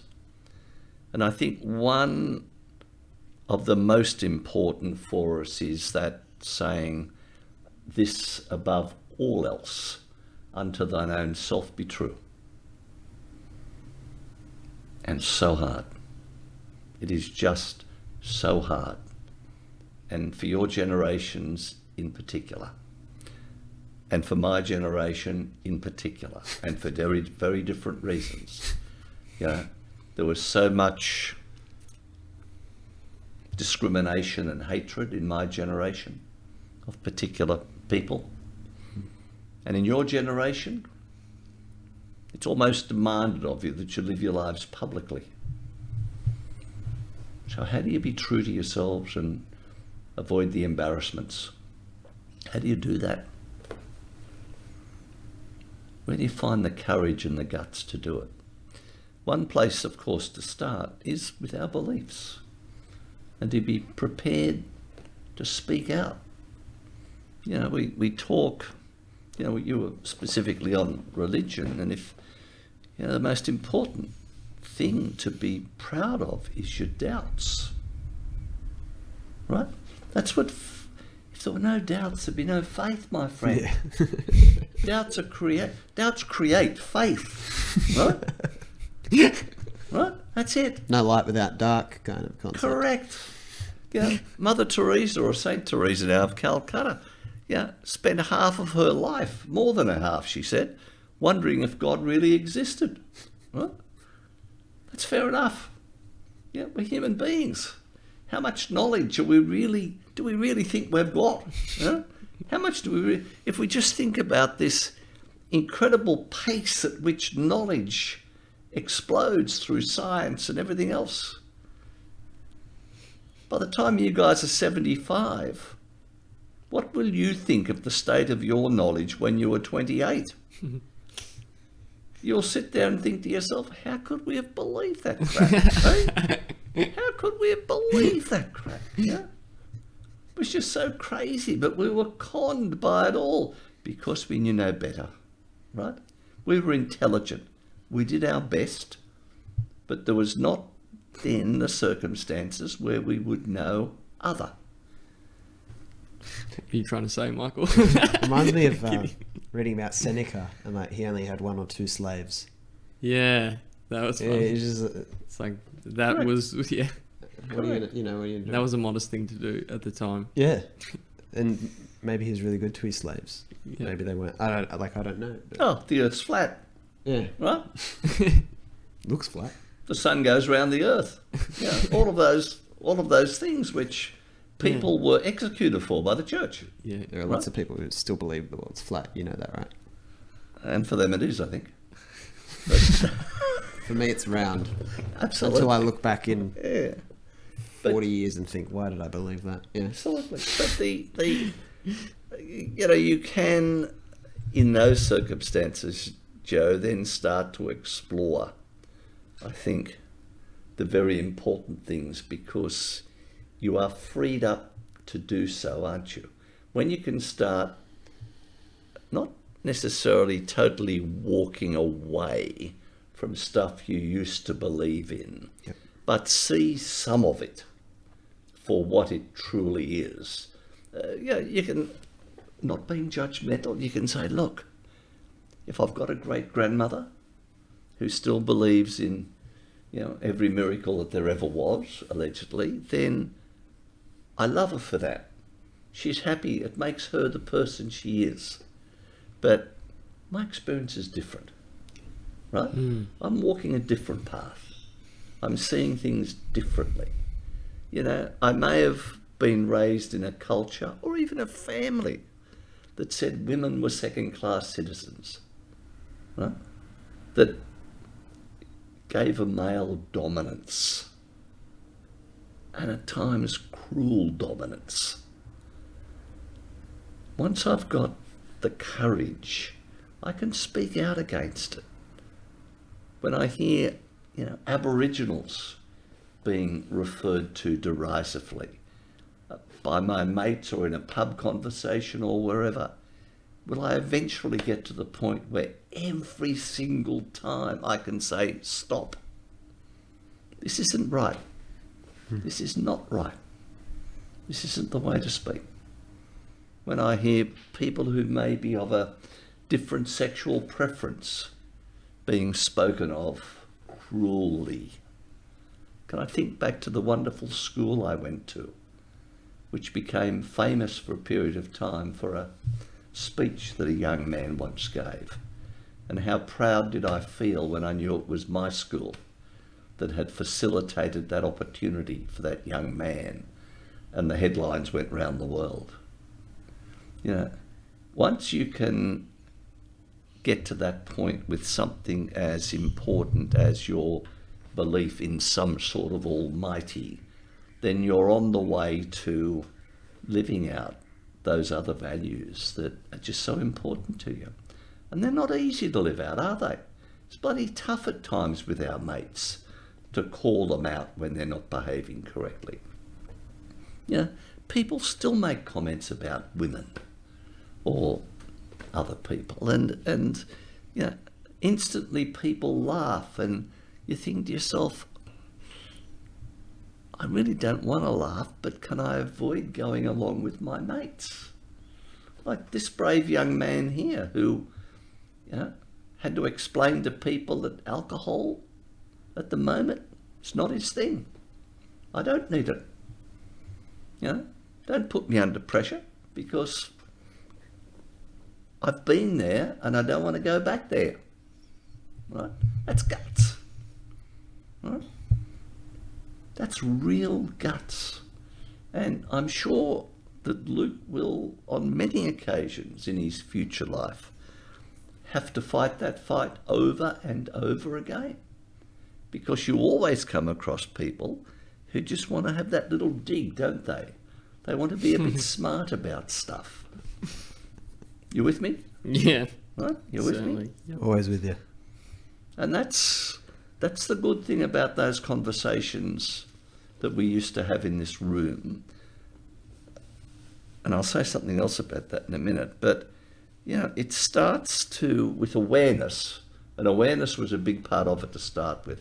Prior to that, of course, we had the educational conversations up at Coolmac, where we talked about the value of experience as an educator possibly more valuable than school education. My own view, which I'll now share with you, is um, not to be compared. The two walk hand in hand, right? They're both important. It's the and word. And the experience version of education is not enhanced in any way or made more significant by a put down of formal education. Doesn't have to be. Um, for me, you know, we're talking about the year Kathy died. We're talking about the year when I could have spent an awful lot of time in solitary, and you didn't permit me to do so. you put something joyful back into my life at a time which could have been largely devoid of joy.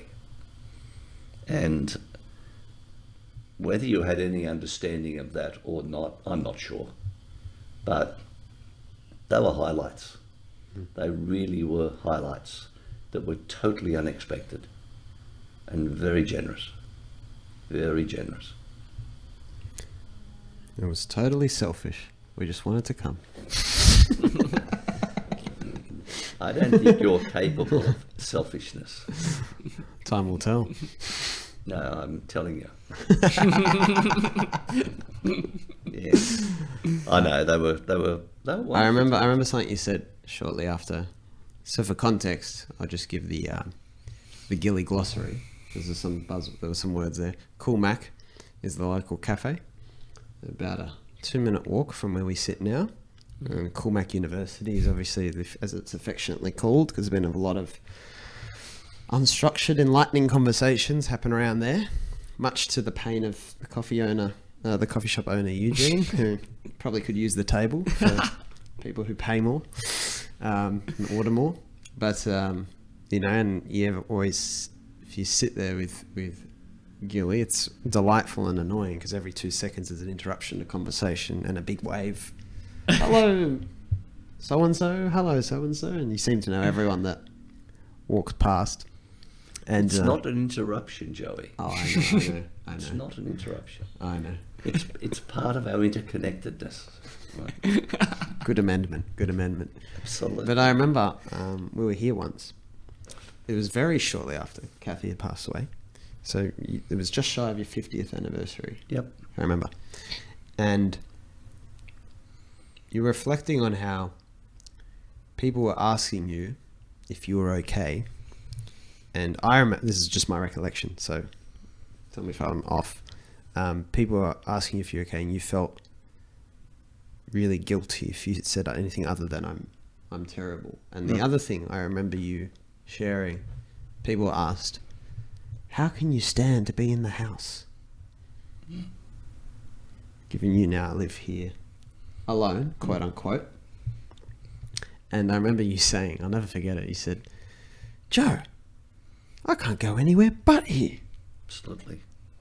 This is the this is the life we built. Correct. And I'm having dinner with so and so, that neighbour, Yep. tomorrow, and the other neighbour on Friday, and Saturday, my grandson's coming over, and blah, blah, blah. And one other thing, one of the many things that's always struck me about you. One, a lot of people would call that positive thinking. Um, I don't know if it's necessarily positive thinking. Maybe it's reality. Secondly, you seem it's quite an anomaly in my experience for people who have built a very strong sense of community in affluent parts of the world.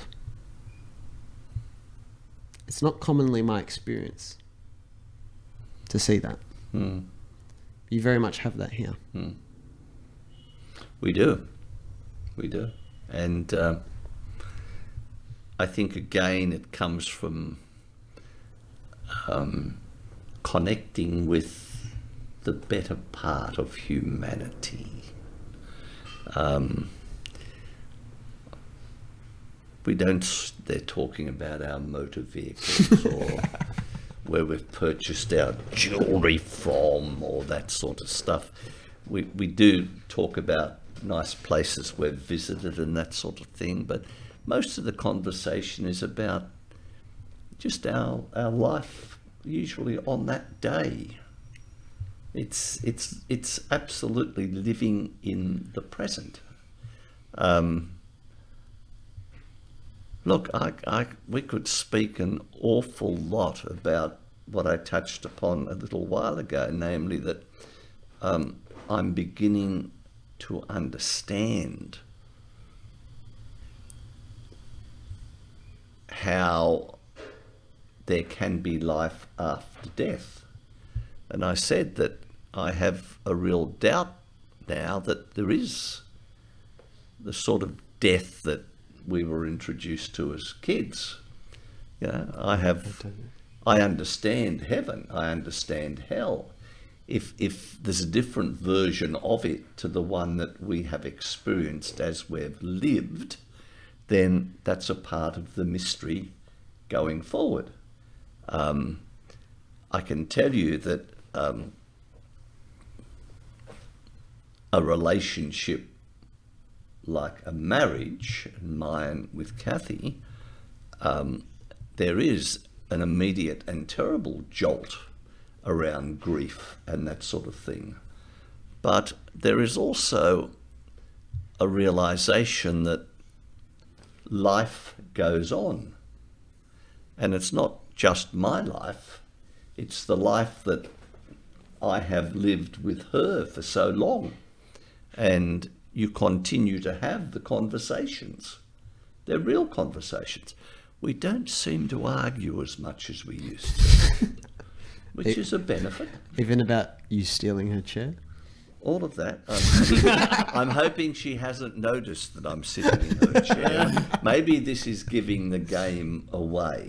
Shouldn't have said it. And, uh, you know, with some of the stuff some of my kids have been through in recent times, I've sat here usually in the evening and thought to myself, you're a bugger for not being here.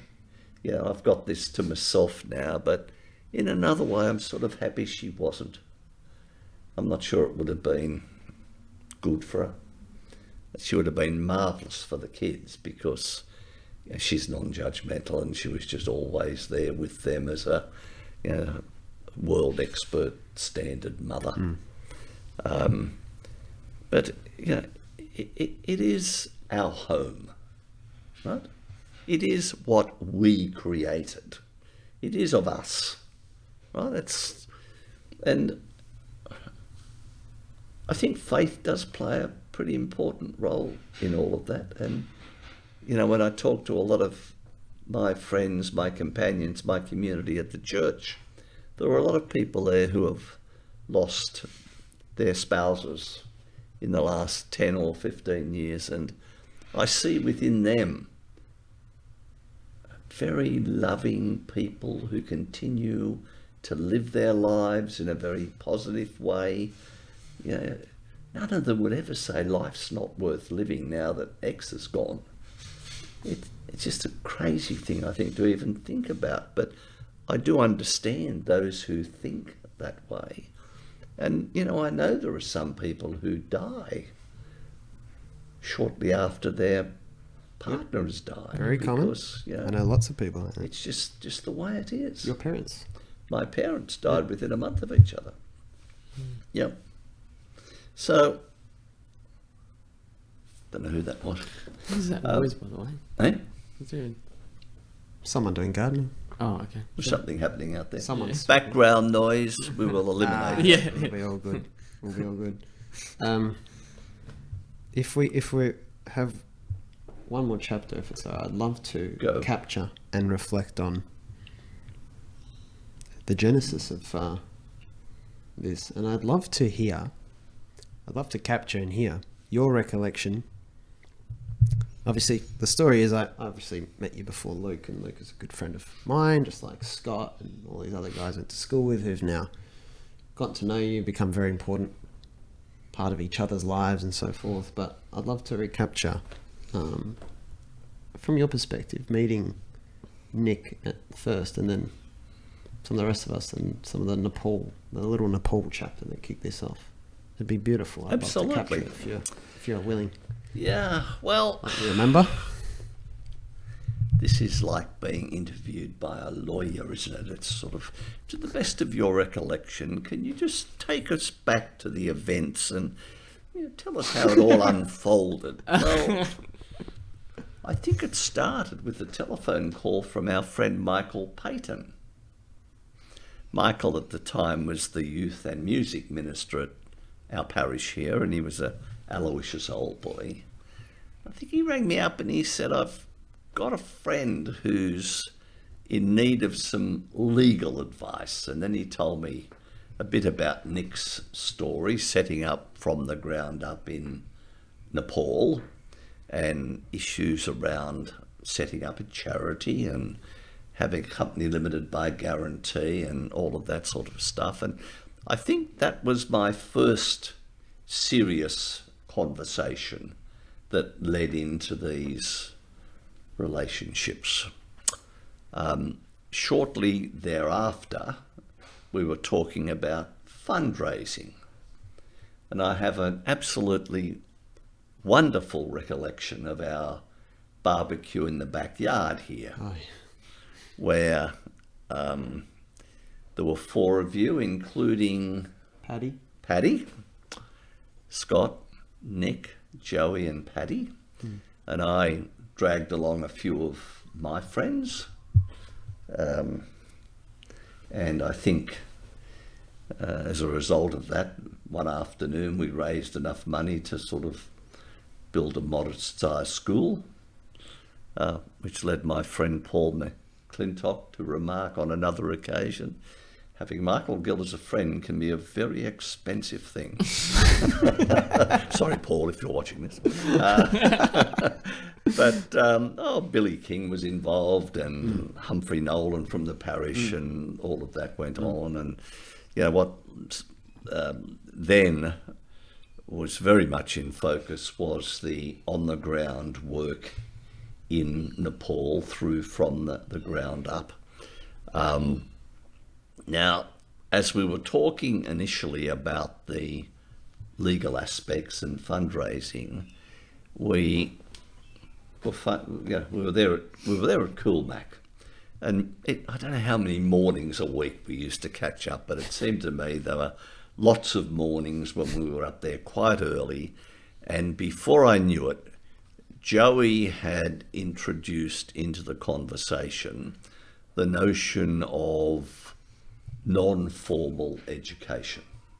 He had a big, and I must say, this was my first introduction to that sort of thinking, even though in other ways uh, some of my thinking had been proximate. So we were talking seriously about you know experience and that sort of thing. Um, somewhere along that path, we realised that sitting at the end of the table was a, another young man whose nose was in mathematics books, and as we talked, I could perceive that he was listening but didn't join in until on one occasion I said to Jonathan Kim, "What do you think about that?" And he answered immediately. So he was then we introduced ourselves and he became part of the group, as it were. Um, and then I was just blown away by Joey's um, energy and focus particularly around, you know, the holding of that retreat down Wollongong Way and the, the thinking about the book, 18 and Lost. And I think I said to him on one occasion, you know, I have, over my years in practice and otherwise, gone to so many retreats for a weekend where there have been agendas and you get to the Sunday afternoon and everybody is in you know enthusiastic spirit to go back to the office and turn into reality all of these good ideas that had been touched upon and usually nothing happened and I don't think that the world of business has changed much I love regard. meetings. But Joey came up with this idea of a book. Everybody writing their chapter, and the book has emerged again for me in the last four days. Do you know about this? Where my I think so. okay, where my I'll make sure I acknowledge Scott probably had the first idea though. But Yes. Yeah, for the book, but good credit where Scott. credit's. I'm sorry, I withdraw the accolade to my Uh, left, and too yeah, yeah. he had the Yeah, first idea. I'm just giving him his dues.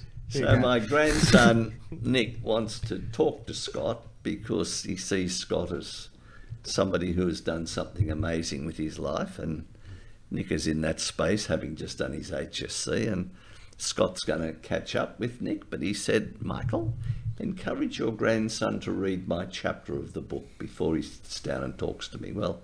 I'll encourage Nick to read the whole book, but if I can get him to do Scott's chapter, I think I will have kicked a goal. so, um, read the book. I was blown away by the book. I just thought it was fantastic the way you encourage people to do that and you put it all together. I think I probably set a personal record, if not a world record, in the number of number of books I purchased. I think I purchased 100. That was this, 'cause we had a Zoom call, I think, and you go because it was lockdown. And you go, Joe, gonna need some copies.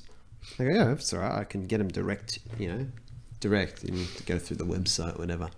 I go, how many do you need? I remember you just looked up to the left, you're counting. A hundred. And I gave them all away. They went Yeah, everywhere. they went- they went like wildfire. Everywhere. All around here, into the schools. And I, I still have teachers from Loreto or Allos or even parents who say, oh, remember you gave me a copy of that book? That was fantastic. So I don't know what impact the book ultimately will have. No doubt it's a bit early.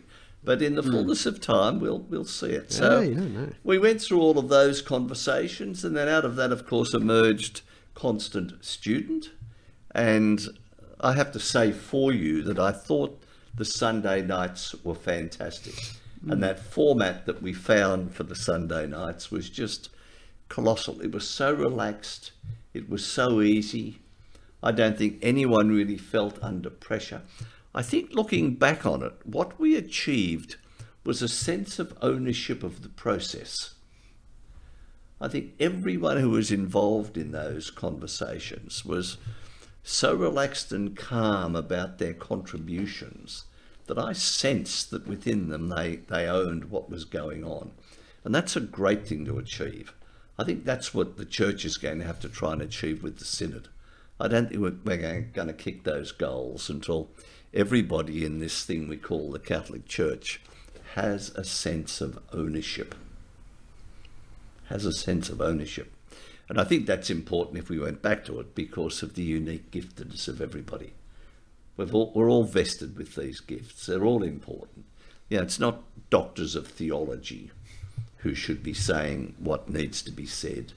It's the lived experience of what we call the people of God. And really, that's, that's really what you were doing in your own way, perhaps largely devoid of the theological side. We. We. We, we, we, we. So, um, but, you know, you guys just, and, and uh, the minds were so open, Joe, There's some good ones. right? The minds were, the hearts were open. Yeah. You, as a group, as a community, as companions, you showed very little sign of fear. But bluntly, when you gave me the opportunity to walk with you as individuals, you had fear, which you were able to very well deal with in community. There was a great strength coming out of community, which meant that your individual challenges didn't didn't get in the way to the point where they sort of defeated what you were on about. And I think that's so important because fear's a part of life. It's how how we deal with it. That's the crucial thing. It's like it's like the way of the cross. It's not not the falling down that's got to be avoided. It's the getting up that we've got to learn. Right? For the whole of our lives, we're going to fall. Right? It's what life is. But it's the getting up stuff. And you know, you guys have been remarkably good at that. I know, even for you, that constant student journey was always a challenge. You know, you were going into the unknown. You had plans about stuff that may have gone differently, but didn't. But in that, there was a learning experience. In that were the traces of something that you have carried forward as part of yourself. In not only what you are doing now, but how you do it. You've learned a bit about what works and what doesn't work. You've learned an awful lot about listening. And none of it is a failure or a defeat. Not one scintilla of it. That's a great word. I don't know that word. That might be my biggest takeaway from today. But thank you. That's a very mm, great reflection. Thank you. And I see it the same way. Mm. I really do. Cheers. It's why Look- these occasions are just so joyful. They're joyful. Now, um, how much time? uh, It's almost two o'clock. Do you think we're close to a wrap, or where I, we? I'm I'm happy to be close to a wrap. I'm happy as- to as be close to a wrap. are. I was Yep. about to ask Luke what Mm. other if he had any other thoughts in and I around think- in and around gilliness, uh, or s- not to be confused with silliness. Rhymes. It's good. Yeah, things you either want to point out, a burning question. You know, Luke was responsible for one of the very, very best occasions that I've had in this context. You know what it was? That's good. No. Sitting with his mum and Luke Ah, at yeah. Coolmac. to see them communicating in the most open and loving way was just a joy for my heart. I can't begin to tell you how good it was. And I don't know what was going on within their heads, but I could feel it on my side of the table. She'll love It was getting a fant- shout out. It was yeah, love you, mum. yeah, it was very joyful. That's for sure. It was. Um, And I could see what you were learning about each other. yes, a lot, I learned a lot that day. I'm sure you did. Yeah. Michael Isn't conversation to- important, Luke? It's Yes. just so important. It is. It really is. Hmm? We have to end on just be, don't we? Just be. Yeah. So you don't have any other anything else you want to throw in? Or, No. You don't have to. I'm just giving you the opportunity. No, That's it. Charlie Munger. Nothing further to add. nothing further to add. Do you have anything further to? No, Yeah, but it's a lovely note to finish on. It's it's. I just wish everyone could understand that they have the freedom and the right to just be. Do you remember what where that? I first Yeah. remember it about a uh, just over a year ago in and around calls. He started saying that. I don't know where. There's that phrase first It's scriptural. came on your radar. It may Yeah? have been it may have been something I'd been reading or came out of scripture reflections one weekend or something. But um, um, you know, it came it, it it was a reduction. It was a course. reduction. Of course. You know, authenticity, be yourself, be aware. They're all sort of verbs. When we were little kids at school, How was a verb explained to us? What was a verb? A doing, Doing. word. Hmm. A verb is a doing word, hmm. right? We don't have to be doing. We have permission to just be. That at times is doing enough. For many of us, it's more than that. It's all we can do. There are times in our lives when we can't go beyond that. And it's okay. We don't have to beat ourselves up. We don't have to stress about a to do list or be personally critical because we're being lazy or something. It's, you know, just sit, it's contemplate, it's go to the desert, it's solitude, it's meditation, it's reflection, it's all of those things. And we need that time out, I think, on a regular basis. And one of the great challenges of today is that there's so much in society that says you've got to be on the go all the time. You've got to be doing stuff. Yeah. Where's Yes, that business plan? Hmm? Sorry, not today. Today is my day to just be. That's wish they'd bring back Sunday as the day of rest. Oh yeah. We need rest so badly. I think our failure to understand rest has meant that we've removed it from that range of remedies for healing. So much of healing is about rest, isn't it? To give our minds and our bodies an opportunity for restoration. Have you ever heard Jim Carrey? A spirit, some one of his spiritual teachers encountered explained depression to him, reframed depression to him as look at the word depressed, deep rest. Yeah, In many senses, it's a condition. It's beyond even what we class as an illness. That comes from the effort of projecting a self, which is not super authentic and therefore not naturally ensuing from you, not you just being. Well, you can take it also straight back to the Old Testament, which we know is entirely metaphorical and all of that, but it's got some good tips in it. You know,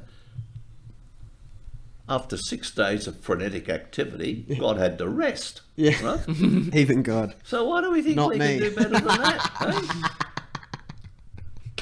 A day of rest is built into our bloody DNA, guys. God's up there going, well, you guys can work on Sunday, but I'm not. Precisely. Precisely. eh? Time out. Time out. Come on. How are you going to restore that, you guys? Yeah, we've stuffed you on that, haven't we, with the way we've. I don't even remember. I used to call it my Sabbath day. You did? I had to, uh, I'd tell Didn't everyone. last long, though. No, but then it came back. It's hard to hang on And to it goes. And then Yeah. sometimes every day is a Sabbath. And then Up and down. up and down. But no, mate. Thank you very much for your time. Thank you You're guys for your time. Thank it's you, very Michael. beautiful. The Just Be line is very uh, beautiful. But it's a, as you say, it's the ultimate reduction, and uh, it takes some time to. Just- Imbi- it's just language until you have Mm. tried everything else, and it may or may may or may not be a good title for a book that you may have consented to be made, which is uh, there is an introduction slated, and uh, we used to sit here, and we used to s- you, people have said to you many times over the years, over the course of your lovely life, you should write a book, and I remember your response when it was raised here was, you know, oh, I'd love to, but I'm too busy living it. I'm too busy. I'm like to talk to I like to talk. But the note I would love to finish on is just that. You're very different in so many ways. In one way, it's the, the lack of, uh, often the lack of advice sometimes, the specific advice where specific advice is not advisable. But for most other people, I think, especially people in similar position to you, would be just too easy to do. You very you listen first always, and then you listen again. In my experience, very non-prescriptive and like Luke said, non non-judgmental. I've seen you bite your tongue here so many times when a clanger has come out of one of our mouths. and uh, and uh, you know, personally, it's very ironic uh, how you can undervalue. We all, I think, so undervalue, for example, our parents as a source of hmm. wisdom And our grandparents. and our grandparents. And it's so easy to just go through life that way. Hmm. I remember once, you know, I was listening to these two very well established thinkers, you know, with public reputations speak. And I was walking around on the other side of the bridge and I was thinking, oh, you know, I have really good intentions myself and I really deserve to have access to people like that, the cream of the, you know, because, you know, I'm trying to do good things and blah, blah, blah. Yet, you know, they're somewhere else, they don't know I exist. And then I just caught myself going, hang on, Joe, you fucking idiot. Sorry about that. I don't be sorry. I this is my this is my platform. But I remember thinking to myself, the stupidity of it, because just over the bridge, you were sitting here, or you're either sitting here, or you were at Coolmac going about your day, and I realised that I had someone in my life far more valuable than those two people, with public with the widespread public recognition, and all that, and over the last, especially last year. I've seen that just as an inf- you you see you know you're not everyone would love to see your book you know and everyone would love to see you doing various other things in terms of what you can offer people in the wisdom part of life let's say and all that. Maybe. right? Maybe. Maybe. that's it. Keep it in check. There you go. Hold it. Hold it. Um, but you do not seek as far as long as I've known you you do not seek what I see a lot of people seeking in terms of the well disguised humble attention. There's very there's a lot of people who love being on the mountain, um, giving everyone the advice and telling them how to live, and telling them how to heal and, and giving the answers, and it and it often looks very healthy and very practical, but it's often not. And it's taken me a very long time to renew, um, to have a deeper and deeper appreciation for just how effortless the way you, you share your gifts with us, how effortless and simple, and and you're so happy for it to just be a small group of people in your company, and you always appreciate whoever it was. And in our group of friends, it started with I think Nick in particular. Mm-hmm. Your relationship with Nick, and Wonderful human blossomed- being. wonderful human being, then blossomed to me and Scott and Yeah. J.K. and everyone else Yeah. and it's just that the approach you have for whatever reason is just it's it's so endearing to me it's it's i think such everything else can fall into place and there's beautiful things we can all do and writing and speaking and to bigger groups and all that but you have really exemplified that and i can't you know gloss over how rare that is and how valuable it has been for us, whether you meant it or not. And I suspect you haven't. There are lots of people out there um, Exactly. the uh, who do it very, very well, Joey. But the let me just say this though, and it, it's right up there with the understanding that we're not here to judge. I really enjoy giving people lots and lots of credit for what they get, what they have achieved, what they've hmm. done, even merely surviving. And that's that's something that gives me a lot of pleasure to recognize them in that way. But at the end of the day, one of the second great revelation I have is that my giftedness is not of my own making. Right? I didn't invent it. Come on. Right? You didn't invent yours, but you're doing a fantastic job of making use of it, as is Luke. And that's and that's a version of planting the seeds. Right? And I just wish more people could control their egos by living the realization that our giftedness is not of our own making. It's not. So you know, you can be tempted to take credit for stuff that's not really yours. By all means, take credit for being in the right place at the right time. right? But you know, mate, so much, you know, we've covered it. So much Yeah. good stuff flows back the other way that it's almost embarrassing to hear people talk like you do. It's shit. I was just, you know, I've been so lucky. You know, the inner peace and joy which I feel. I just wish, just wish everyone could really understand it. I just wish everyone could understand it. Hmm. It's what it's about, really. And there we go. There we go. Is well, that a cut? That's a cut. I mean, I'll, I'll wrap. Thank you very much to Gilly. As I remember, Thanks, the Michael. last that last line I think was very special. I remember you said it to me and Nick at the cafe just down there. We plant the seeds. We plant the seeds. We plant the seeds, Oscar Romero. And that's it. We That's plant the seeds. Thanks for helping us plant the seeds. We Gilly? are prophets of a future, not our own. That's the other big one to get into our heads. Don't expect to see the outcomes of your goodness. The outcome of your goodness will blossom somewhere else at some other time. And not necessarily in your own family. It's an interesting one. Yeah. Scripture always also says that uh, uh, we're not recognised in our own families. No one becomes a prophet in his own nation. Correct. That's it. Thanks, That's Gilly. it.